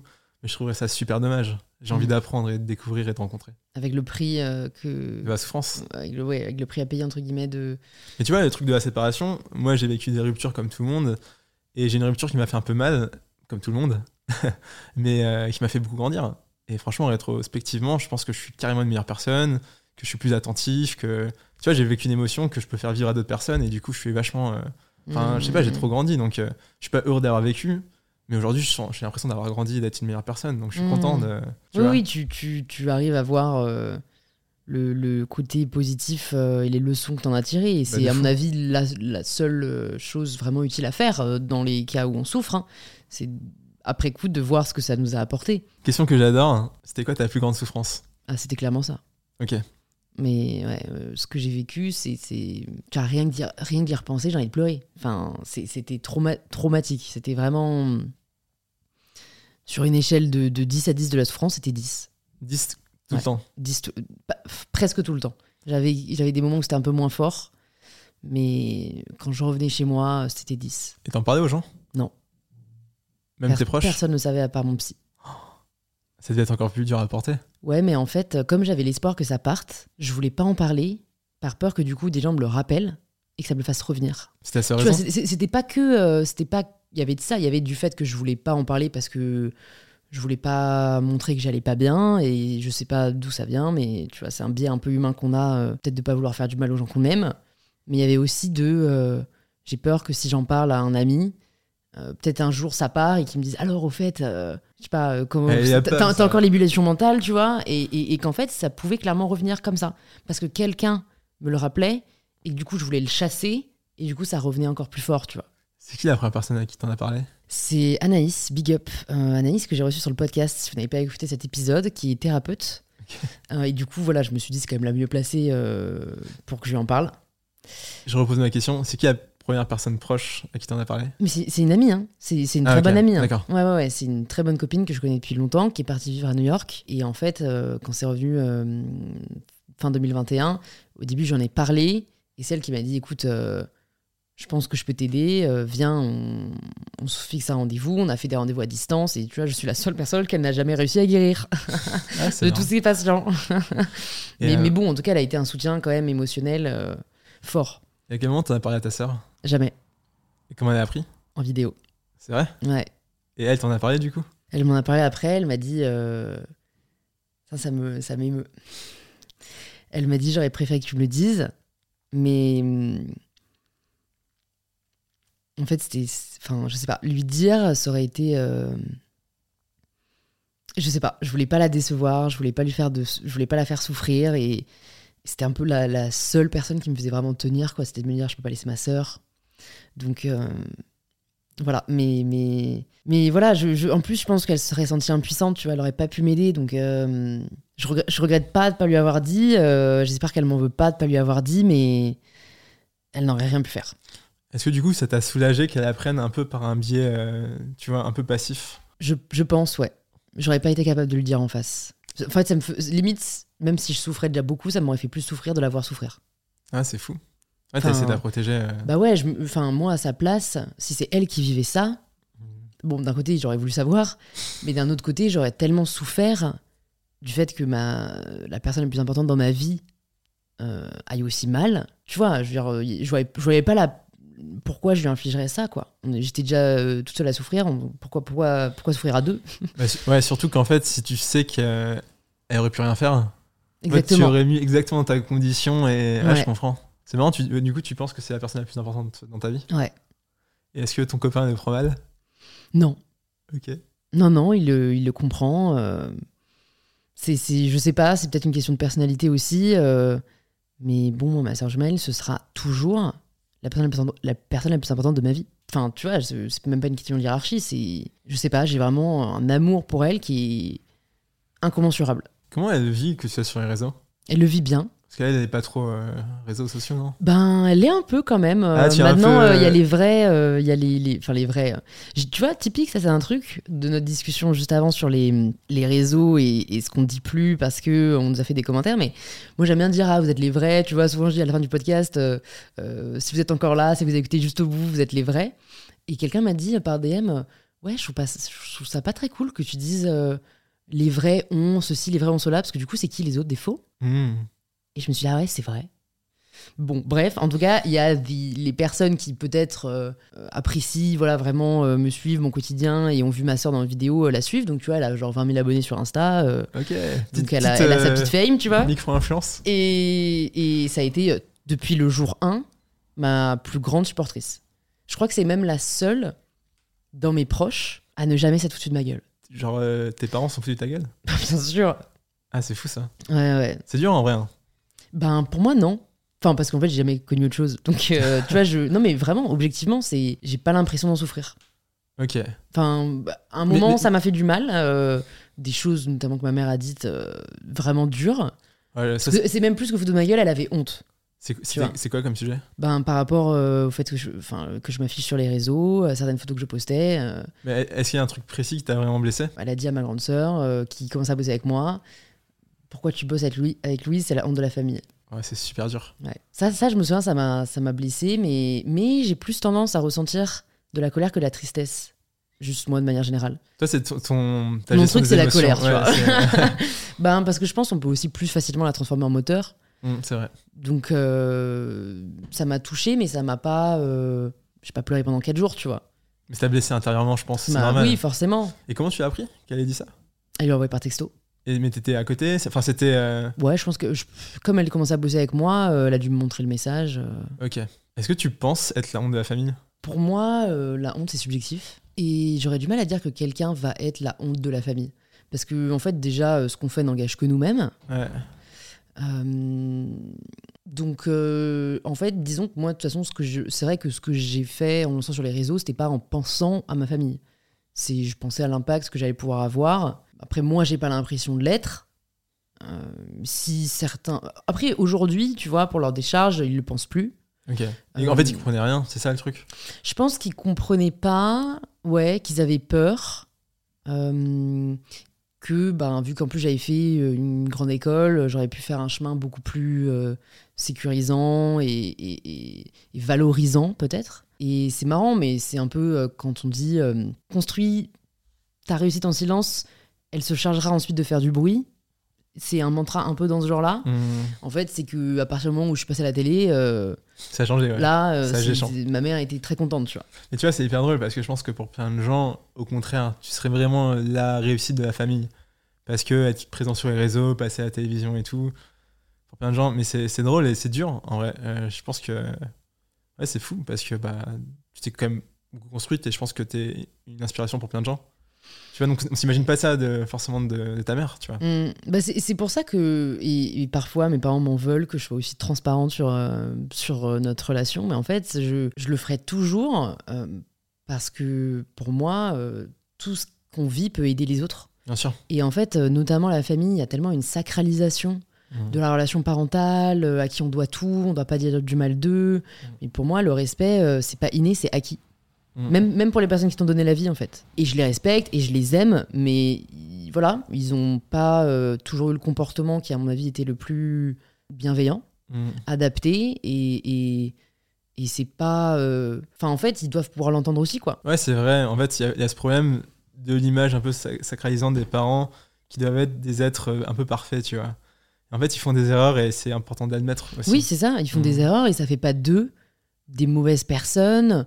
En fait, je pense que c'est toujours difficile, un peu ce qu'on se disait, de, de, de, de reconnaître qu'on n'a pas bien fait. Euh, sur- surtout quand on a voulu bien faire, parce que je pense que la plupart des parents veulent bien faire. Ouais. Mais en fait, il faut savoir entendre l'interprétation des personnes que ce comportement a affecté. Bien sûr. En fait, c'est leur in- interprétation. Comme tu disais, euh, Mhm. voilà, euh, si ce restaurateur l'a mal pris, c'est pas parce que toi, t'as pas voulu mal faire. Euh, oui, c'est ça, que t'as voulu bien faire, que lui, il l'a pas ressenti autrement et son ressenti est valide. Ouais, mais c'est super difficile pour des parents parce que tu sais, ils ont, ils ont changé tes couches, ils t'ont vu grandir, donc ils ont l'impression, et ils ont eu cette autorité. Mais aujourd'hui, on est des adultes et il faut aussi accepter ses torts. Je pense Mm. que les gens que je respecte le plus, c'est des gens qui sont toujours capables de se remettre en question, tu vois, d'être curieux, de se poser les bonnes questions, et c'est dur. Et, Je suis d'accord. quand tu vieillis, c'est de plus en plus dur, tu vois. Ouais, c'est vrai. La Mais, remise en question, moi, je la cultive beaucoup parce que je trouve que c'est une force. C'est ce qui te permet d'évoluer, c'est te permet de progresser. Et en fait, t'es jamais arrivé, quoi. Donc, euh, tu vois, j'ai la chance de pas être susceptible. Mm. Et donc, dès qu'on me dit quelque chose, euh, pour peu que ce soit constru- constructif, je le considère vraiment, tu vois. Ouais, c'est trop intéressant. Puis t'as ce truc aussi avec les parents, tu vois, de, euh, je reviens un peu dessus, tu vois, quand tu leur dis des trucs, des reproches, qu- quand c'est justifié, que c'est une critique constructive, qui va être un peu en mode, ah, c'est bon. Tu vois, limite, euh, écoute, je t'ai élevé pendant 18 ans, euh, tu vas pas me casser les couilles parce que Mm, j'étais un peu mm. agressif à ce repas. C'est un peu, non, en fait, vraiment, euh, très grateful pour les 18 ans, merci beaucoup. Mais là, en l'occurrence, je pense que tu t'es mal comporté et je pense qu'il est important qu'on en discute euh, pour délier tout ça, tu vois. Ouais. Et ça, je pense que, en fait, la génération de nos parents et même de nos grands-parents ont beaucoup de mal avec cette relation duel parent-enfant. Mm, C'est pas juste de, du parent à l'enfant, mm. c'est aussi de l'enfant aux parents. Ouais, grave. Et en fait, oui, bien sûr, euh, il y a une éducation qui doit venir de la part des parents, mais tout comme on doit prendre en compte les critiques constructives euh, des personnes autour de nous, franchement, prenons en compte aussi celles des enfants, quoi. Mm. Et moi, c'est vrai que ça m'a beaucoup blessé et ça m'a beaucoup fait du mal qu'on rejette sans cesse ma parole comme si elle ne valait rien parce que j'étais enfant. Aujourd'hui, tu penses que c'est encore le cas? Que ta parole a moins de valeur que la leur euh, dans les discussions dans... Je me pose beaucoup moins la question. Aussi parce que euh, j'ai un peu décidé aussi, à partir du moment où j'étais indépendante, euh, de, de, de plus avoir la même relation avec eux, tu vois. euh. je ne recherche plus à ce qu'ils m'apprennent quelque chose, je ne recherche plus leur validation, je ne dépends plus d'eux. Alors je reviens dessus, c'est intéressant. Plein de gens cherchent encore toute leur vie la validation de leurs parents. Toi, tu penses que tu as dépassé Je pense, hein, consciemment, je pense. Inconsciemment, j'en sais rien. Et tu vois, pas mal de psy te, dira- te diront peut-être que euh, ce n'est ce n'est jamais le cas et qu'on la recherche toujours. Mais vraiment, je me pose jamais la question. Quand je fais un truc, de, je me dis jamais est-ce que mes parents valideraient ou est-ce que mes parents seraient fiers de moi? Genre, je me dis vraiment est-ce que j'ai envie de le faire, tu vois? Je pense que tu cherches la validation de qui? Des autres, je pense. Mm. Inco- Inconsciemment, je pense. Mais de qui? De tout le monde, de tes abonnés, des gens qui sont importants pour toi? Alors, forcément, en premier, des gens qui sont importants pour moi. Mais oui, je pense que j'ai envie de bien faire et j'ai envie que les autres me disent que je fais bien les choses. Tu vois, ça, je pense que c'est hérité de l'enfance. Donc, même si je recherche plus activement la validation de mes parents, le fait que euh, notre seul sujet de discussion, c'était quelle note t'as à l'école et qui a eu la meilleure note, et si c'est pas moi, pourquoi t'as pas eu la meilleure note, ça crée un mécanisme chez la personne de volonté euh, d'être approuvé, d'être validé et d'obtenir de la reconnaissance, tu vois. Et du coup, par rapport à ça, comment aujourd'hui tu vis les critiques? Les critiques constructives euh, me dérangent pas. Et puis, Tous les autres Toutes les autres euh, me font du mal. Même un commentaire aujourd'hui, ça te fera du mal? Ouais. Ouais, ouais. Parce que c'est le sentiment d'avoir déçu. Je mets pas tout à la poubelle, tu vois. c'est aussi, j'imagine, cette forme d'exigence qui m'a permis de, de l'être envers moi-même et d'accomplir des choses, voilà, euh, assez jeune. euh. Et quand tu es aussi visible que toi et que tu fais autant de choses, tu vas passer ton temps à décevoir des personnes. Bah déjà, je regarde très peu les commentaires. Et DM. Et DM qui disent Ah, je me désabonne, t'as changé de ouf, je me reconnais plus, ciao. Alors, j'en ai pas beaucoup, j'en ai déjà eu. Ah ouais? Et écoute, ça m'est vraiment arrivé de converser avec la personne. Ok. Parce que voilà, en fait, maintenant je comprends que ça veut pas forcément dire quelque chose de moi. Ouais. C'est qu'en fait, la personne avec son vécu, euh, Mm. ses triggers, euh, voilà, plein de raisons différentes, peut ne pas se reconnaître dans mon contenu. Ouais, ou l'image qu'elle se faisait de toi, tu sais, une Oui. image hyper idéalisée, et après, en fait, ouais, euh, ouais. ah bah ouais, t'es une personne avec euh, tes défauts, comme Ouais, tout le monde. exactement. Exactement. Et ça, j'avais en effet au début, au début un peu de mal. Euh, J'avais envie de les convaincre que j'étais quelqu'un de bien. Et maintenant, beaucoup moins. Euh, maintenant, beaucoup moins. Je pense que si quelqu'un m'enverrait ça, ça dépend de comment elle le dirait. Parfois, juste par curiosité, je poserais la question pourquoi euh, ça m'intéresse, tu vois. euh, ne serait-ce que moi-même, en effet, pour me remettre en question. Et si elle me cite des raisons qui, à mes yeux, ne, ne remettent pas en question mon combat, ma mission, ou, ou, voilà, le message que j'essaie de faire passer, Mm. juste parce que elle, a besoin de voir autre chose, franchement, c'est pas grave, tu vois. Je, Mm. Et, et- et ça, c'est un truc que j'essaie de plus en plus d'accepter, euh, que les gens ne me, que les gens me voient différemment de comment moi je me vois. Ok. Tu vois, que les, les gens aient une image de moi qui n'est pas celle que je pense avoir ou que j'ai envie de donner. Tu penses que t'as quelle image? Alors, je vais te dire l'image que j'ai de moi.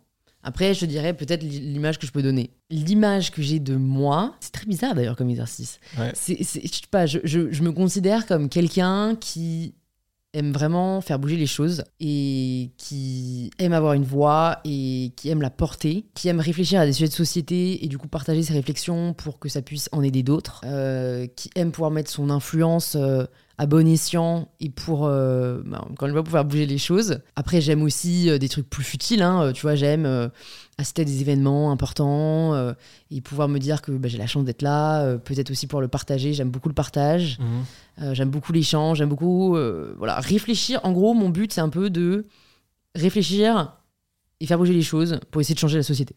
Et comment t'as peur d'être perçu? Et comment j'ai peur d'être perçue et comment je sais que certaines personnes me perçoivent, euh, c'est un peu comme euh, une opportuniste euh, qui essaye de percer en surfant sur des sujets à la mode. Et tu vois, c'est marrant parce que c'est plusieurs créatrices qui m'ont dit ça. Ok. Et Donc, genre, au début- revenu, euh, Ouais, ouais. Donc Et- des créatrices, donc vraiment des gens du milieu. des gens euh, du milieu, alors pas au même moment, mais tu vois, euh, ces cinq dernières années, j'ai deux ou trois personnes qui m'ont dit ça. ouais, ça a dû te marquer. Ça m'a marqué. En fait, quand il y a plusieurs personnes et qui sont assez, euh, tu vois, légitimes dans, dans le milieu, Ouais. tu te dis, ouais, putain, y avoir du Bah, vrai, en, quoi. fait, en, fait, je, en fait, je me suis pas. Enfin, tu vois, je me suis dit, mais pourquoi, en fait Mm. pourquoi, pourquoi les gens pensent ça Et en fait, euh, notamment, il y a une grosse, grosse créatrice de contenu, tu vois, qui est venue me voir à une soirée YouTube euh, il y a pas très longtemps. Tu peux euh, pas dire qui c'est. Non, je peux pas dire qui c'est. Ouais, ça va créer du drama, Mais ça va créer du drama, c'est pas le but. Mm. Mais c'est quelqu'un qui vient me voir, qui j'imagine euh, bienveillante, m'a dit Ouais, tu sais, les gens commencent à parler de toi dans le milieu. Et en Ça, c'est fait- horrible parce que t'as l'impression Ouais. que tout le monde, tu vois. ouf. Dans ce moment-là, t'as l'impression que, en euh, fait, euh, tout le monde va faire sa gueule et en fait, tout le monde pense à toi. Et c'est qu'en gros, euh, tu. euh, je sais plus trop regarde comment elle, a- comment elle me l'a dit, mais c'est qu'en gros, tu parles de, de. Tu changes de sujet tout le temps et que tu, tu vas juste parler du sujet qui est à la mode. Et en fait, je me suis dit, mais c'est relou parce qu'en fait, cette même personne qui, à mon avis, n'a pas envie d'être mise dans une case, voudrait que. Tu vois, elle m'a dit, moi, je pense que mon conseil, c'est que tu te mettes sur un sujet et que tu y restes. C'est bizarre si c'est pas ce qui tu es. Et en fait, tu sais, genre euh, au début, j'en ai parlé à Jules et tout. Je dis, ah ouais, est-ce que tu penses que c'est vrai Euh, Mm. Enfin, voilà, encore une fois, je me suis, je, je lui ai laissé le bénéfice du doute. Bon, en l'occurrence, c'est quelqu'un qui crée quand même pas mal de drama. Donc, euh, il m'a, déjà, il m'a dit, déjà, Ça, voilà. ça, c'est bien de le voir et de remettre Ouais, la personne dans son c'est, contexte. c'est pas que toi, tu vois, Mm. t'es pas la seule personne qui allait aller voir. Et en plus de ça, bah, en fait, si à un moment t'as parlé de sport et que t'as fait le tour, et qu'après t'as envie de parler d'acceptation, d'acceptation de soi, et que t'as fait le tour, Mm. et que le féminisme te parle, et que maintenant t'as aussi envie de parler de santé mentale, ou d'écologie, pourquoi est-ce que tu en empêcherais? Je, je suis d'accord. et je me suis dit, mais j'avoue. Et en fait, tu sais, vraiment, je me suis posé la question et je me suis dit, je préfère continuer à être moi-même et à parler de plusieurs sujets parce que je suis quelqu'un de pluriel et qu'il y a différents sujets qui m'intéressent, Mm. quitte à perdre des gens, quitte à être perçu d'une certaine manière, plutôt que, euh, sous prétexte que c'est rassurant que je parle que de féminisme, par exemple, Mm. m'enfermer là-dedans, alors qu'en vrai, même si c'est important pour moi, il y a d'autres sujets qui le sont. Ouais, et puis tu vois, te qualifier d'opportuniste, en fait, moi je pense que je suis quelqu'un d'opportuniste. J'adore les opportunités. J'adore créer un moment où je me dis putain, il y a un truc à faire, c'est le bon moment, le bon timing et tout. Donc en soi, euh, opportuniste, tu vois, ça peut être vu comme péjoratif. Euh, mais si c'est. Tu vois, ce qui peut faire peur, c'est côté manipulateur et calculateur, je pense. Mm. Mais en soi, l'opportunisme, je pense que c'est plutôt une qualité. T'as raison, et je pense que, tu vois, je le vois peut-être moins comme toi, alors que d'autres ne le voient pas forcément comme ça. D'autres se disent, genre, je sais pas, elle m'a invité pour une vidéo, puis après, euh, je l'ai plus jamais revue, c'était vraiment une opportuniste. Et moi, je me vois pas du tout comme ça, je me dis, bah non, mais je trouve que t'étais hyper pertinente sur ce sujet-là. euh, En, en fait, si l'oppor- l'opportunité est partagée, c'est vraiment cool pour les deux parties. Et c'est un peu le jeu. Mm. Si c'est de l'égoïsme, c'est toi prendre de la personne. Là, c'est différent, tu vois. Je pense que c'est ça qu'il faut éviter. Mais a priori, si tu lui dis euh, viens pour un podcast, si tu as pas dit on va devenir meilleur pote, bah c'était pas le sujet, tu vois. Et Ouais, c'est- et c'est la personne qui a projeté des trucs euh, qui sont pas réels. Forcément, en rencontrant tous ces gens et tout, tu vas pas. euh, Tu vas pas plaire à tout le monde. Et en fait, c'est un peu ça, moi, la bottom line euh, ouais. que, que j'essaye de, de me rappeler. C'est marrant, je pensais pas avoir ce, ce besoin de plaire. Mm. Et en fait, je pense que inconsciemment, je, je l'ai. Enfin, en tout cas, peut-être plutôt ce besoin d'être apprécié. Mais tu- plus tu vas grandir, plus proportionnellement, il y a plus de gens qui vont pas t'aimer. Mm. Donc en fait, euh, tu regardes Lena Situation. Ouais, mais toi, par exemple, je vois pas comment on pourrait pas t'aimer. Toi, je suis sûr que le jour où t'as un million, tout le monde t'aime. T'as peut-être deux, trois personnes qui vont te critiquer, mais franchement, euh, t'es vraiment pas sujet à. Bah, je sais pas. Moi, je pense qu'aujourd'hui, il y a des gens qui m'aiment vraiment pas. Et j'ai déjà eu écho de gens qui disaient qu'ils m'aimaient vraiment pas.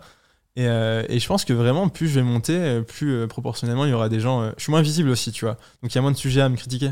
Parce qu'on me voit moins, parce que bah, je suis un peu plus. euh, Parce ce que tu donnes la parole beaucoup. Ouais, je suis euh, plus timide à la caméra, donc en fait, je m'expose moins. Donc c'est facile d'être moins détesté quand on n'est pas exposé.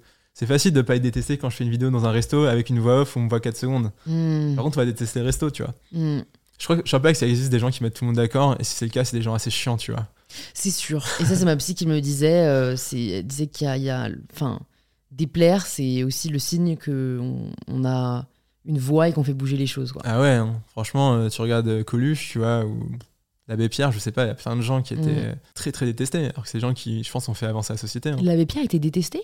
Je pense, ouais. Bah, D'accord. bah, quand tu fais bouger les choses, quand tu te bats contre des, des choses établies, C'est vrai. il y a toujours des gens qui te détestent. hein. Mm, c'est vrai. Ouais, Donc, c'est vrai. euh, Mais euh, moi, je trouve ça plus difficile. Enfin, tu vois, franchement, ne pas être aimé par euh, des mecs masculinistes d'extrême droite, euh, je m'en fous. Genre vraiment, c'est le cadet de mes soucis. Ce qui blesse le plus, c'est les gens qui te ressemblent. Ce qui me blesse le plus, c'est des personnes un peu de mon milieu, tu vois, de mon univers. Mais encore une fois, tu vois, mon mantra, euh, c'est faire de son mieux. Que peut-on vraiment exiger de plus que cela Et vraiment, je m'y raccroche souvent parce que c'est, en fait, c'est déjà assez fatigant de, de- d'essayer de faire bouger les choses. Si en plus, t'essayes de plaire à tout le monde, ou Mm. même dans ton milieu, tu t'y retrouves pas, quoi. Et puis c'est un combat perdu d'avance. Mm.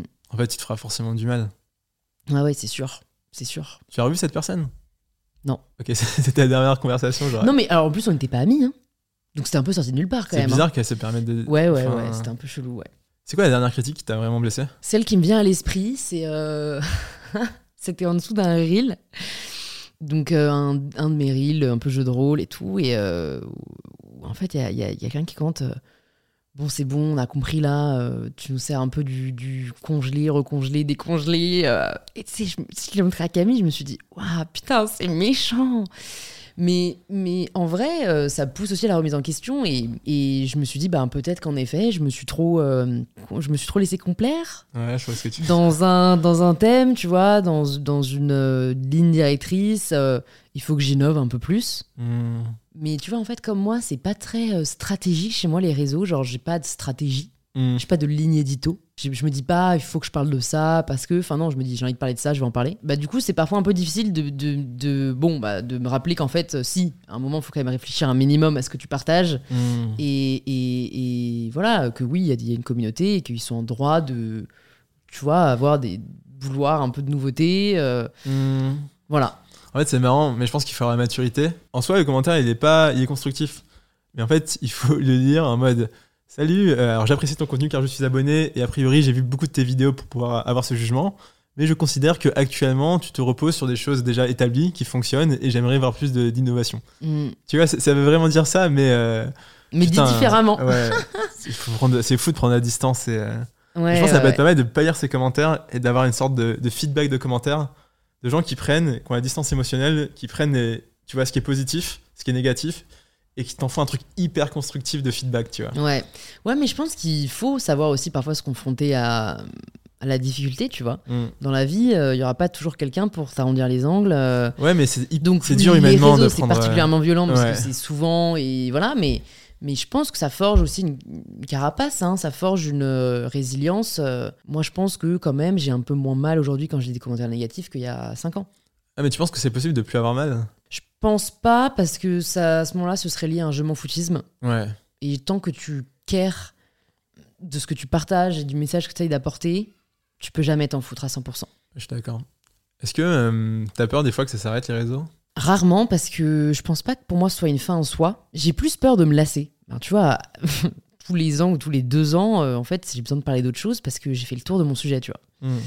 Et, et- et je comprends que ce soit pas forcément compris par tout le monde euh, et que, ben, tu vois, il y a des gens qui me suivent pour euh, le droit des femmes. si demain je commence à parler d'autre chose, elles sont un peu perdues parce que c'est pas ce qu'elles venaient chercher. Mais moi, en fait, je, je- je partage et pour les autres, mais aussi pour moi. Tu vois, c'est que souvent, c'est des sujets que je découvre, sur lesquels je me documente. Et donc, en fait, j'aime apprendre, euh, j'aime euh, progresser. Et donc, une fois que j'ai l'impression que je progresse plus, ça m'excite plus, tu vois.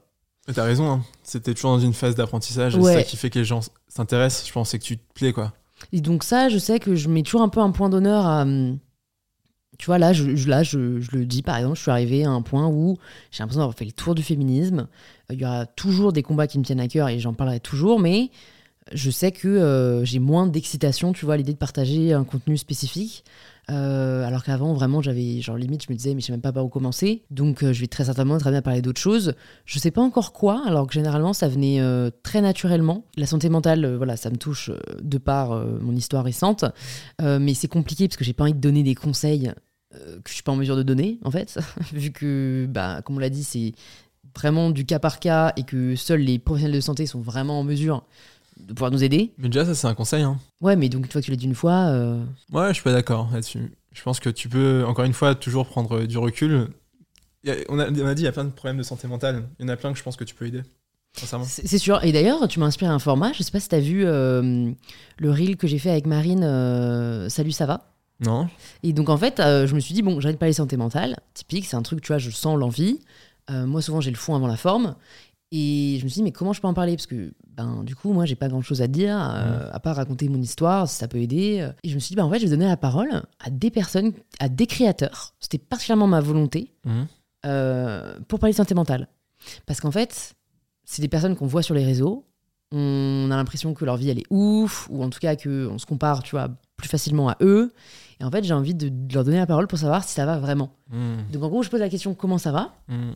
La personne me dit bah ça va et toi? Et je dis bah comment ça va vraiment? Mhm. Et là, je leur donne la parole. Et c'est toi qui m'as inspiré euh, ce côté. euh, bah, en fait, t'es pas obligé de te montrer toi. Mhm. Tu peux aussi montrer les autres euh, ou vous deux, mais en leur donnant la parole quoi.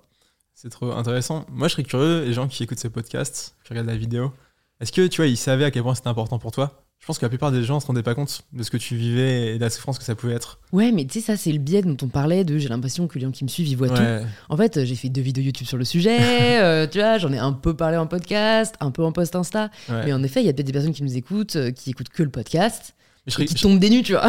je serais trop curieux que tu fasses une, tu vois, en story, tu fasses une question. Tu vois, tu dis, les gens qui ont écouté le podcast, est-ce que vous étiez au courant de ce que j'ai traversé? Tu vois, un truc un peu flou pour que seulement les gens qui aient écouté puissent répondre Ouais. et avoir un oui-non, tu vois, un sondage hyper simple pour voir. Mais je pense que la plupart des gens n'en sont pas conscients. Ah En tout cas, à quel point Mm. c'est- ça peut être fort. En effet. Mais vraiment, euh, ouais, c'était. Enfin, on n'a jamais, jamais tout vécu, mais enfin, pour moi, je vois pas comment je pourrais aller plus mal dans ma vie que ce que j'ai été. Ouais, c'est c'est fort ça. hein. Ouais. Mais bon, je m'accrochais à. hum, plus tard, tu vois. J'avais quand même ce truc de. C'est déjà parti, ça va partir un jour, tu vois. Mais Ouais, t'as gardé espoir. J'ai gardé, j'ai vraiment. En fait, si t'as pas l'espoir. euh, T'as- songé, euh, En fait, c'est pas que je voulais mourir, c'est comme tu disais, je voulais plus vivre comme ça. et t'as songé à plus vivre? J'y ai songé. J'y ai songé. Euh, maintenant, par exemple, je suis pour l'euthanasie légale. Et tu penses que toi, si ça avait été légal, t'aurais pu passer le pas Je, je pense que si j'avais pas trouvé de solution, Mmh, bout je, oui, l'aurais fait. Et j'en parlais avec un podcast bah, qui sera sorti quand on, enfin voilà, quand vous écouterez cet épisode, avec Adèle Von Riet, qui est hum, la directrice de France Inter, que j'ai reçue, qui est philosophe, qui a écrit un livre sur le deuil. Et en fait, je disais que j'ai plus peur de mourir parce que maintenant, je le vois aussi comme une délivrance. Tu vois. Et quand tu souffres, en fait, la mort, c'est une délivrance. C'est dur de rebondir sur un truc aussi profond.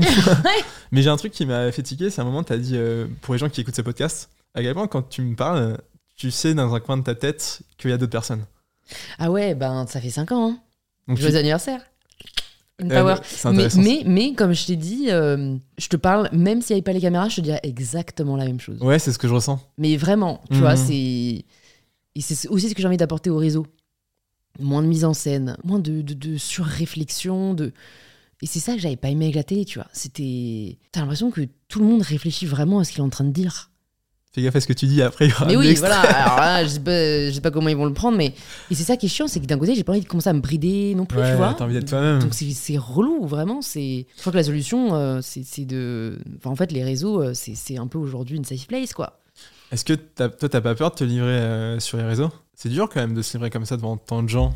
Franchement, non. euh, parce que moi, ça m'aurait aidé. Moi, vraiment, l'année dernière, ça m'aurait aidé. Je regardais pas mal de témoignages de personnes, tu vois, qui étaient dans le mal. euh, et tu te sens moins seul. Et puis, ouais. euh, mais tu vois, là où, en fait, c'est pas si difficile que ça, c'est que je vais mieux. Mais par contre, moi, je respecte. Je respecte les. Enfin, je respecte. Si, c'est vrai, mais les- tu vois, pourquoi est-ce que je l'ai pas dit sur les réseaux quand j'étais dans le mal? Mais c'est parce qu'en fait, comme il y avait, j'étais trop dans l'incertitude, Ouais. je voulais pas, tu vois. C'était. Ouais, il y a des moments quand tu les vis, t'as pas envie de les partager. Ouais. C'est normal. Et comment tu le vivrais de savoir que ta sœur écoute ce podcast et qu'elle est arrivée à, à cet instant Bah, l'écoute, c'est sûr. Et c'est quand- qu'est-ce que t'as envie de lui dire? Je t'aime. voilà ce que tout ce que j'ai envie de lui dire. Euh, Ce que ce que j'ai pas part- ce que je lui ai pas dit, c'était pas euh, volontaire, si, mais c'était enfin c'est pas pour euh, la priver ou quoi que ce soit. C'est c'est c'est pour elle et je suis certaine qu'elle le comprendra. Et je suis heureuse que ce soit tombé sur moi et pas sur elle. Putain, c'est très généreux ça. Ça montre l'amour. euh, Mm. Vraiment, je me disais ça pour tenir, Ouais, tu serais prêt à mourir pour elle. sans hésiter. Et elle aussi? Je pense. Ouais. ouais, ouais. Ah, Du coup, il y a un problème. Faut trouver une solution. Mais tu sais qu'on a déjà réfléchi à notre mort. Hein. euh, on- on- tu sais, les, les couples de vieux qui prennent des médocs euh, ensemble. Ouais, euh, c'est trop beau ça. franchement, je pense qu'on fera ça avec Camille. hein. Ouais, c'est ouf. Mm. Ouais, j'allais dire, c'est quoi le plus dur Mourir en premier ou. Ah non, pour moi, c'est beaucoup plus dur de mourir en deuxième. Ah ouais, Ah ouais. ça, tu aimes à ce point? Ah ouais, ouais, ouais. C'est incroyable. Non, mais pareil, là, j'ai envie de pleurer en fait. C'est-à-dire que si je pense à la mort de Camille, euh, enfin. Et tu penses que tu serais prêt si, euh, bien sûr je le souhaite pas, oui attention ça va être très deep, Euh, si à, à 40 ans elle, elle a un, un grand problème, un cancer, tu préférerais mourir avec elle et tout lâcher? Ah, je sais pas, c'est dur. C'est hein. très dur C'est très question, dur parce que ouais. est-ce que j'ai des enfants? Est-ce que. Ouais. En fait, je sais qu'elle voudrait pas ça, tu vois. Bah ouais, Mais par contre, la vie après. euh, très dur. elle serait très très très très dure. Et, je pense d'ailleurs que c'est pour ça, euh, tu vois, je, je- je connais là des, des jeunes femmes, euh, je vais leur faire un big up, euh, association Je Danse, qui, qui ont eu leur sœur, donc c'est deux jeunes filles, jeunes femmes, leur sœur est, est- est morte d'anorexie, et elles ont créé une asso. Mhm. Et, et en fait, j'ai remarqué que c'était un schéma assez courant quand on perd un, un être aimé d'une maladie. En fait, je pense que le seul truc qui te fait tenir, c'est de créer une asso où tu te dis, autres. je vais pouvoir Ouais. aider pour, pour qu'en fait, elle soit pas morte pour rien, entre guillemets, tu vois. Ouais. C'est, c'est... Ouais, je pense que ça, c'est la plus belle chose qu'on puisse faire euh, pour, euh, En pour la rendre, voilà, pour lui rendre hommage, ouais. Et ça je trouve ça trop beau. Tu sais quand il t'arrive un truc terrible, une souffrance immense qui est très personnelle, tout ce que tu penses pour t'aider c'est putain je vais faire tout mon Mhm. possible pour que des gens que je connais pas ne vivent pas la même chose parce que je connais cette souffrance et j'ai pas envie que d'autres personnes.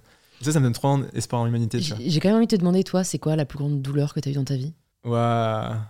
Je crois que je serais pas à l'aise de te répondre à ça maintenant. Ok, Parce que je suis quelqu'un de malgré tout très pudique. Je Ouais. pense- Si on en parlera après. ok. Mais, euh, Je respecte totalement ça. Je respecte Ouais, totalement ouais. ça, mais euh, et, et puis, ouais, ce serait pas précis, mais je pourrais parler de plein de souffrances. euh. J'ai beaucoup souffert, mais je pense que j'ai beaucoup grandi.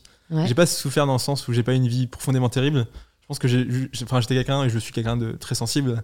Et du coup, je vis beaucoup de choses comme des souffrances. D'accord, Voilà. c'est vrai. Moi, Mm. je, je- je- franchement, big up à toutes les personnes sensibles ou hypersensibles parce que ça doit, ça doit vraiment être compliqué. Bah, t'apprends à vivre avec, comme Mm. beaucoup de choses. Tu vois, c'est un peu un handicap et c'est aussi une force. Que- comment t'as appris à en faire une force? Bah, utiliser cette sensibilité pour faire de l'art, des choses belles. Euh, moi, moi, ce que je partage, c'est très sensible aussi, tu vois, les témoignages. Et en fait, même quand je fais des vidéos de bouffe, je pense que ça fonctionne parce que j'y mets ma sensibilité, C'est sûr. Tu vois. Donc, en fait, c'est un- une force au quotidien. Hmm. Euh, Aujourd'hui, si j'avais pas cette sensibilité, euh, c'est sûr que je pourrais pas faire le métier que je fais et j'aurais pas j'ai avec tous ces côtés magnifiques. Et je serais sûrement pas en face de toi aujourd'hui à, à passer ce moment.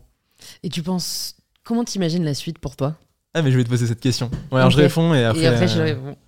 Moi, je me suis posé la question de comment je voudrais être dans 10 ans. Et ce que j'ai conclu, c'est que je voudrais être libre. Donc, j'ai besoin d'une stabilité financière assez élevée. Je suis pas très dépensier, mais j'ai besoin de pas me poser la question de l'argent. Et je voudrais les autres. Tu vois, je serais euh, heureux si, euh, à la fin de ma vie, on dit Ah putain, Victor, euh, on va grave cool, il a fait des choses positives pour les autres. Alors, du coup, j'aimerais être libre et avoir un impact positif. Hmm. C'est beau. C'est en fait, t'as des objectifs non pas de carrière, mais plus de d'être, de, d'être, de bien-être, Mm. et qui du coup vont logiquement driver euh, les chemins que tu vas prendre euh, Ouais. dans Bah, ta vie professionnelle. Bah, grave, tu vois, des trucs un peu focus, genre, ah, j'ai envie d'être millionnaire. Ça veut dire quoi? À quel prix? Hmm. Est-ce que tu as sacrifié toute ta vie? Est-ce que tu as fait des choses pas sympas du tout? En fait, je trouve que c'est bah, c'est- très cliché, mais c'est le chemin, c'est pas la destination. À quoi bon être millionnaire si t'as passé ta vie tout seul à galérer, à travailler comme un fou? Carrément. Mais je pense que tu vois, plus de, de d'Américains, parce que c'est un peu eux qui ont été les parrains du, du- des objectifs, euh, euh, des, des- des- du développement personnel. Mais tu vois, ils peuvent se dire, genre vraiment, à 40 ans, mon objectif, c'est euh, d'avoir, euh, je sais pas, une boîte, ou alors d'être avocat dans tel cabinet, ou d'être présentateur pour telle émission. Ouais. Et j'ai l'impression qu'ils ont des goals beaucoup plus précis que nous. Et parfois, je trouve que ça aide, parce qu'en fait, du coup, le chemin à suivre est quand même plus simple. bah, D'où la Ou en tout cas, plus clair. C'est vrai. Et toi, c'est quoi du coup tes goals? En fait, mes goals, c'est mon principal goal, c'est d'être euh, toujours aligné avec moi-même. Ok. Ça, t'y arrives aujourd'hui? J'y arrive, mais comme euh, bah, du coup, voilà, mes histoires, mes expériences, euh, mon parcours fait que ça va assez vite. Je, je vraiment euh, presque chaque année, je, je change un peu dans, de, enfin, je fais, Mmh. je pivote un peu dans le chemin, tu vois. Je prends, je prends une petite allée. C'est c'est quand la dernière fois où tu t'es senti vraiment désaligné Bonne question. Je crois que je me suis jamais senti désalignée. Vraiment parce que très, en fait, j'y arrive pas. De toute façon. Il y a bien un Donc, moment, en fait- une OP, un truc que t'as dit. euh, Et c'est pas forcément euh, volontaire, tu vois. Mais c'est sur résultat. Bah, je sais que par exemple, à la fin, euh, euh, de, quand, quand je parlais de sport et de nutrition, tu vois, il y a vraiment un moment où je me disais, mais en fait, ça me, ça me nourrit plus, quoi, de Mhm. parler de ça. Je, en fait, c'est plus moi. Ouais. Et je le faisais un peu parce que les gens l'attendaient, mais je sentais que j'avais envie de partager quelque chose de plus fort, de plus intime, de plus réfléchi aussi, quoi. Euh, il manquait vraiment une part de réflexion. Ça, c'est un truc, c'est intéressant, qui, pour moi, euh, illustre parfois ce que tu fais, même si tu fais moins, je pense. C'est que tu as beaucoup ce truc sur le rapport de la femme à son image et tout, au physique. Comment tu te places par rapport à ça? Bah ça, c'est un peu la raison d'être de My Better Self. hein. C'est euh, ce qui prenait le plus de mon énergie euh, mentale et physique, d'ailleurs. C'était euh, le souci d'être belle quand j'étais ado. Mhm. Parce que j'avais l'impression de, vraiment de ne pas l'être. Ok. Euh, C'était un combat euh, contre. C'était un complexe, ouais. C'était Ouais. un gros complexe. euh, et voilà, du coup, j'essayais vraiment de ressembler aux, aux mannequins dans les magazines. euh, et et- et j'ai- Enfin, tu vois, je dépensais un. J'allais dire un argent fou. C'est faux vu que j'avais pas beaucoup d'argent de poche. Je d'un cas- milieu aisé, mais j'avais pas beaucoup d'argent de poche. Ouais. Donc en tout cas, tout ce que j'avais, je dépensais dans des crèmes, dans des fonds de teint, dans du maquillage, dans l'espoir de changer mon apparence physique. Et tu, disais que tu dirais que c'était une souffrance de- d'essayer d'être belle? Ouais. Ok. Oui, parce qu'en fait, je me sentais jamais belle. Hmm, ouais, c'était un combat. euh, ouais. Perdu, perdu d'avance. Et c'est un peu aussi le, le gros piège de la comparaison, quoi. C'est que je me comparais beaucoup. Et je pense que c'est aussi parce que j'ai beaucoup été comparée à ma sœur. J'ai pas envie de mettre toute la faute là-dessus parce que ben, Camille, par exemple, c'est beaucoup moins comparée aux autres que moi. Donc je pense qu'il y avait aussi une insécurité plus forte de ma part. Et en fait, enfin, tu vois, euh, en fait, c'est- compliqué parce que je, je, je nie pas le fait qu'il y ait des gens beaux, plus beaux que d'autres. Et, et je maintiens que je trouve ma soeur jumelle, ma sœur jumelle plus jolie que moi, etc. Mais en fait, c'est juste que aujourd'hui, je m'en fous. C'est-à-dire que pour moi, euh, la beauté, c'est ça a beaucoup moins d'importance que le crédit que je lui apportais avant. Et en fait, en tant que femme, on est avant tout encouragé à être belle. En vrai. Hmm. Par les médias, par les films, par les femmes qui sont considérées, c'est les femmes qui sont belles. On va, on va parler après des, des tapis rouges que de leur tenue, que de leur maquillage, que de, que de ce à quoi elles ressemblaient. On va décrire tout leur changement physique. Ouais. Ce qu'on fait pas pour les hommes, tu vois. De temps en temps, on va dire que DiCaprio rare. a pris du poids, tu Ouais. vois, mais c'est tout. Le physique des femmes est beaucoup plus un sujet que le physique des hommes. C'est un truc de fou. Ouais. Ça, c'est un point. euh, Mais, mais même euh, ouais. quand tu vas au travail, ou tu vois, moi je sais que même, même certaines femmes où tu penses qu'elles sont pas forcément euh, coquettes ou quoi, ben moi elles vont me dire Ah, c'est filmé Et puis tout de suite elles vont sortir leur trousse de maquillage, tu vois. euh, Mhm. et c'est pas, tu vois, je les blâme pas, c'est un conditionnement. Bien sûr. Mais c'est juste que voilà, moi je suis contente d'avoir en fait effectué le travail euh, sur moi-même qui me permet aujourd'hui de ne plus accorder d'importance. Genre même là, avant que tu arrives, j'avais prévu de me maquiller. Hmm. Et puis en fait, t'es arrivé euh, plus tôt que ce que j'imaginais, je peux maquiller, tant pis, tu vois. Et je suis contente d'être à l'aise aujourd'hui, assez à l'aise pour me dire ce qui compte, c'est ce que je dis et pas ce à quoi je ressemble. C'est intéressant. Et aujourd'hui, même sur les photos et tout, t'arrives, les stories, à dire écoute, je suis pas belle, mais c'est pas grave. Ouais, C'est bien ça. hein. ouais, vraiment. Je, off. en fait, je le fais. C'est presque devenu euh, un combat, tu vois. C'est Mhm. presque euh, limite plus euh, je suis euh, Dégueulasse. ou en mode on veut du vrai. Ouais. Mieux c'est parce que en fait, je veux montrer aux personnes qui me suivent que en fait, c'est pas mieux ou moins bien que si j'étais euh, sursapé. euh. Mm. Et, et ça, par contre, c'est c'est en fait, moi, j'aimerais qu'on arrive au, au stade où on, on applaudit, on va dire, autant quelqu'un qui se montre naturel que quelqu'un qui se montre euh, apprêté. Parce qu'en fait, encore une fois, il n'y a pas de hiérarchie entre les deux. Mais moi, je sais que si je me montre, par contre, très apprêté, euh, etc., souvent, ça va moins bien marcher ou je vais avoir moins de bons retours Mm. parce que les gens vont être déçus. Ouais, En fait, on ne devrait pas. euh, ouais, parce qu'encore une fois, voilà, ils me, ils- ils- c'est comme on se disait, ils ont une image, ils se font une image de moi Mm. qui est celle qu'ils ont envie de se faire. Ouais. Mais qui je suis Tu peux n'est pas, ce que vous imaginez forcément. En fait, je, Mm. je, je- Et c'est là où parfois je trouve ça difficile quand on est créateur, euh, c'est qu'en effet on veut pas décevoir, mais, mais si la personne s'est fait une image de nous euh, qui n'est pas euh, celle, celle qu'on est, ben oui, elle va forcément être déçue, c'est pas de notre faute en fait. C'est ça, il vaut mieux être aligné et décevoir Voilà. qu'essayer d'être ce que les gens espèrent qu'on soit. Parce que déjà, ils ont tous des images différentes. Ouais. Et puis en fait, au final, bah, c'est pas. Et puis bon, ça, ça prend quand même beaucoup moins d'énergie, quoi, C'est clair. d'être soi-même. Pour revenir à la question, du coup, ton goal là dans 5 Ah ouais. ans sais pas comment on a divagué. Euh, mon goal dans 5-10 ans, en fait, écoute, donc oui, je, je me pose la question quasiment tous les ans. Et ça évolue beaucoup. Je pense qu'il y a deux ans, je t'aurais dit euh, d'emmener ma marque de sous-vêtements, je ne sais quoi, euh, vraiment loin, et qu'on ait des boutiques partout en Europe, qu'on soit le nouveau Victoria's Secret, mais justement inclusif et désirable. L'année dernière, je t'aurais juste dit envie. Mieux vaut en rire qu'en pleurer. Euh, mais en tout cas, j'avais euh, ce, ce... j'avais vraiment beaucoup, beaucoup aimé écrire mon livre. C'était avant que je sois dans le mal. Et vraiment, je m'étais dit, mais genre, j'ai jamais été aussi heureuse de ma vie que le mois où j'ai écrit mon livre. Enfin, j'étais dans un flot incroyable. Donc je m'étais dit, ben, plus d'écriture, euh, voilà. Et aujourd'hui, euh, je me pose la question.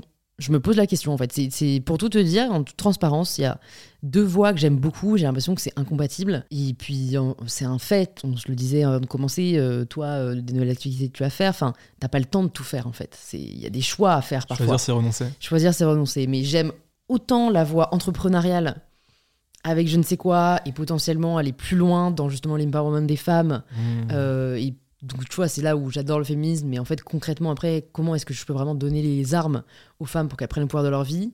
J'ai des idées pour ça, tu vois. Et le côté plus journalistique. euh, que ce soit euh, radio, télé pour l'instant ça me botte pas trop, mais ou émission, plateforme, ouais. euh, écriture que j'aime énormément aussi. Et en fait, ce qui est dur, c'est que j'ai l'impression que je recherche genre le truc parfait Et que ça n'existe pas. et que ça n'existe pas. Ton bonheur, j'ai l'impression, c'est de faire plein de choses. Oui, et surtout, il y a du bon et du mauvais dans les deux en fait. Ouais. C'est que comme je suis idéaliste, Mm. que ce soit pour la société, etc., en fait, je suis aussi idéaliste dans ce que j'imagine d'un métier. Et en fait, tant que tu es pas, tant que tu n'y es pas confronté, tu ne peux pas vraiment savoir ce qu'il en ressort. Et donc, tu vois, l'entrepreneuriat, je, je- je l'idéalisais avant de commencer, en mode, euh, c'est trop bien, tu crées, tu as, un impact, euh, tu, tu, tu, voilà, tu as vraiment euh, le pouvoir de, de bah, moi, dans mon cas, voir euh, des personnes euh, habillées, sentir bien dans leur peau. Et puis, en fait, quand tu lances, tu te rends compte que ben, tu as les problèmes de logistique, tu as les clients qui sont pas satisfaits, que en fait, les marketing, elles sont hyper concurrencées par la fast fashion euh, et que c'est difficile, tu vois, de, de, de vouloir proposer des prix accessibles.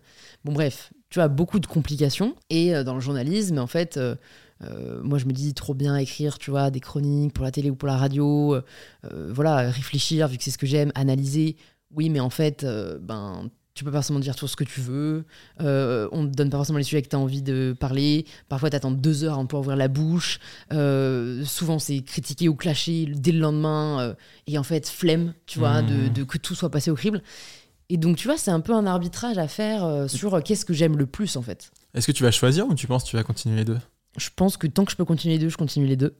Et après, je ferai euh, en fonction des opportunités. Je pense qu'il y a aussi Je parfois. vois faut que t'es opportuniste. bah, en fait, parfois, faut pas trop réfléchir. Et moi, j'ai tendance à trop le faire. Et quand je parle, tu vois, à des amis entrepreneurs, souvent ils me disent, écoute, enfin, tu vois, c'est une histoire de rencontre, c'est une histoire de D'opportunité d'opportunité. Mais c'est vrai que moi, j'ai un peu du mal avec ça. J'ai envie de tout Ouais, contrôler, tu vois. J'ai un peu envie de me dire non, mais moi, je vais décider et ensuite on va faire. Mais voilà, pour l'instant, j'arrive à, tu vois, faire les deux. Mais mais c'est vrai que tu vois, je demande beaucoup l'avis des autres, moi Mm. des gens que j'aime. Mm. Euh, je, je- la vie des autres m'importe beaucoup, pas au sens euh, de ce qu'ils pensent de moi, mais juste, en fait, tout le monde n'a pas la même façon de penser. Mm. Donc c'est hyper enrichissant, je trouve, d'avoir les façons de penser des autres. Donc euh, Camille, c'est limite euh, mon, bras- mon cerveau gauche, tu vois. Toujours me donner son avis pour tout. euh, mon mec aussi, mes meilleurs amis. Mais bon, parfois, j'essaie de pas me perdre là-dedans. Bah, parce que tout le monde pas forcément de bons conseils, déjà. Ouais. Et puis ce que eux feraient ne veut pas forcément dire que moi, c'est ce, que, ce qui m'épanouira. Mm. Mais en tout cas, ça me donne matière à réflexion, à décision. Ok. C'est quoi les, les derniers trucs où tu t'es dit, euh, genre t'étais parti, t'as eu un avis, euh, tu vois, qui était pas dans ton sens et tu t'es dit, vas-y, euh, en fait, non. Le dernier avis qui a vraiment changé ton opinion. Y a pas, tu sais, moi je, je connais ce truc de, ouais, t'es dans l'excitation, dans ta tête, c'est incroyable, t'en parles à quelqu'un et la personne, Elle te elle est- casse ton Ouais. délire. Et t'es genre, oh. Honnêtement, je crois que la, la, la fois la plus récente où j'ai changé d'avis, c'est l'exemple que je te donnais par rapport euh, à l'émission. euh, donc du coup que, que, que j'ai critiqué euh, Ouais. en critiquant le monde de la télé et en fait c'est là moi-même je me suis contredit je me suis dit non Louise c'est pas ce que tu veux. en fait ouais c'est pas ce que je veux oui tu peux parler de tout Mm. mais pas si ça blesse les gens que t'apprécies. Et voilà, faut, faut apprendre à le reconnaître, tu vois, il y a, il y a des limites. Et ça, je pense, c'est la, la fois vraiment où j'ai été un peu euh, tiraillée, parce que je me suis vraiment dit, mais, mais du coup, je peux plus dire ce que je veux. Enfin, c'est horrible, moi, au contraire, j'adore dire ce que je veux et de pas être bridée. Mm. Et je me suis dit, si, en fait, tu peux dire ce que tu veux, mais juste euh, demande-toi quand tu parles de quelqu'un que t'aimes bien, si t'aimerais qu'il le dise, quoi. Ouais, c'est en fait, la liberté a des limites et les limites, bah, c'est de faire souffrir les autres. Ouais, ma limite, c'est ma limite, c'est ça maintenant, c'est de faire souffrir les autres et décevoir des gens que j'aime et qui, qui m'importent. Je pourrais toujours critiquer des personnes euh, que je n'estime pas ou de qui je ne suis pas proche, mais celles que j'aime vraiment et en fait euh, qui m'ont rien fait. Enfin, tu vois, si jamais c'est justifié, je le fais, etc. Mais voilà, faut savoir reconnaître parfois euh, quand on parle trop vite, tu vois. En fait, quand on, comme on se disait, l'erreur est humaine. et ça, ça, je pense, c'est vraiment le truc le plus difficile que, que je, le truc que j'ai le plus de mal à accepter, c'est de faire des erreurs. Ah, pourtant, c'est nécessaire. Ouais. T'en feras de plus en plus, en tout cas, c'est ce que je te souhaite. Merci. Merci Victor de me souhaiter ça. Pour conclure, euh, je voudrais savoir, euh, c'est qui les gens que tu rêverais d'avoir sur InPower? Alors, c'est très simple. Michelle Obama, Ok. Michelle, si tu nous écoutes, Emma Watson, Jamila Jamil, qui est une activiste, euh, actrice, euh, mais activiste aussi britannique. Ça, c'est mon top 3, vraiment. Et après, j'aimerais bien avoir... euh, En francophone? Ouais, en francophone, je réfléchis. En fait, j'aime- j'aimerais bien avoir des gens qui ne s'expriment pas souvent. J'aimerais bien avoir des gens controversés. Mhm. Mais pour ça, il faut que je travaille sur mon... La révolte. Sur, non, mais sur le fait de ne pas chercher à, être, à faire l'unanimité, tu vois. Ouais. Parce que par exemple, j'allais dire Bernard Arnault. En fait, euh, tu vois, moi je, je critique euh, genre le fait que déjà il, il utilise son jet euh, à tout va, etc. Mais bon, il a quand même des choses à raconter et, et je trouve son histoire vraiment intéressante. En fait, cette personne, elle existe, tu vois. Donc à partir de là, oui, t'as forcément du positif à comprendre. Tu vois, même Oui. des personnes horribles, je pense que discuter avec eux, ça peut permettre de les comprendre et ça fait avancer. Oui, mais tu vois, pour moi, j'ai quand même un devoir de à qui je donne de la visibilité ou pas. Mais tu peux donner de la visibilité sans donner de la force. Tu peux euh, essayer de, de comprendre Oui, sans sûr. légitimer. Hmm. Moi, j'avais. euh, J'aimerais bien avoir Kylian Mbappé aussi. Ah ouais. Et j'aimerais bien avoir un pilote de F1. Alors que tu vois, la F1, je sais que c'est controversé, etc. Mais en fait, euh, ça. Genre vraiment, moi, tous les sportifs de haut niveau, Mm. je suis admirative. Ouais, je suis d'accord. en fait, les meilleurs dans leur domaine. Moi, c'est vraiment ça qui me fascine pour essayer de comprendre pourquoi. Et j'aime beaucoup cette idée de progression Ouais. saine, tu vois. Mais comment tu deviens le meilleur dans ton domaine Toi, t'aimerais entendre qui Léna Situation, Ok. j'adore cette meuf, j'adore ce qu'elle représente. Et euh, je pense qu'elle est très chinée sur les interviews. Bah, pour tout, pour tout te dire, elle devait venir il y a trois ans. Ah, c'est vrai Ouais. Bah, elle est pas venue. Faut qu'elle se dépêche, hein. Ouais. Tac tac, si quelqu'un écoute et la connaît. Xavier Niel.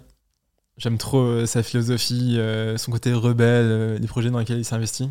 Je crois que j'ai vu un peu de truc passer où c'est le milliardaire le moins détesté de France. Ça devrait être sa bio sur Twitter, ça. ouais, de ouf. Archi drôle. Après, bah forcément, tu vois des gens comme Emmanuel Macron ou d'anciens politiques. D'accord. Tu vois d'anciens présidents en fait.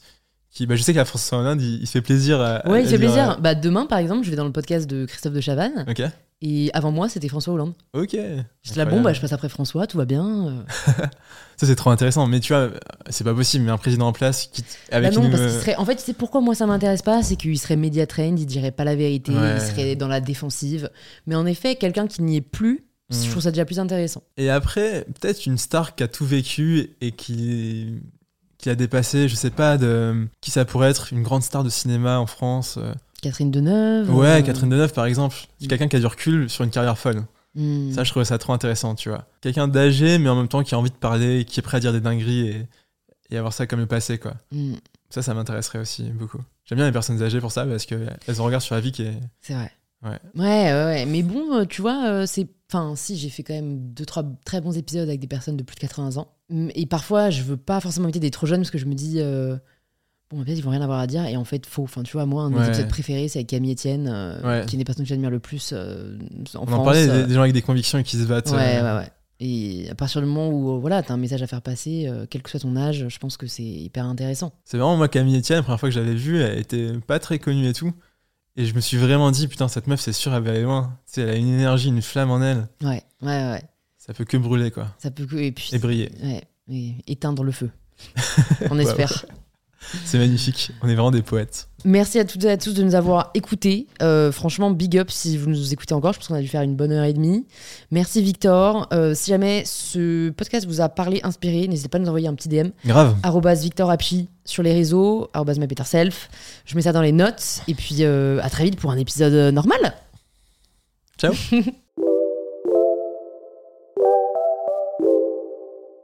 J'espère que cette conversation vous a plu. On serait ravis d'avoir vos retours sur l'épisode, alors n'hésitez pas à nous taguer en story, mybetterself et victorapchi, pour que l'on puisse vous répondre et interagir avec vous. Et si vous cherchez quel épisode écouter ensuite, plus de 200 épisodes sont disponibles gratuitement sur InPower. Vous pouvez vous abonner directement sur la plateforme que vous êtes en train d'utiliser. Je vous dis donc à très vite pour un tout nouvel épisode d'InPower. Mom deserves the best, and there's no better place to shop for Mother's Day than Whole Foods Market. They're your destination for unbeatable savings, from premium gifts to show-stopping flowers and irresistible desserts. Start by saving 33% with Prime on all body care and candles. Then get a 15-stem bunch of tulips for just $9.99 each with Prime. Round out Mom's menu with festive rosé, irresistible berry chantilly cake, and more special treats. Come celebrate Mother's Day at Whole Foods Market.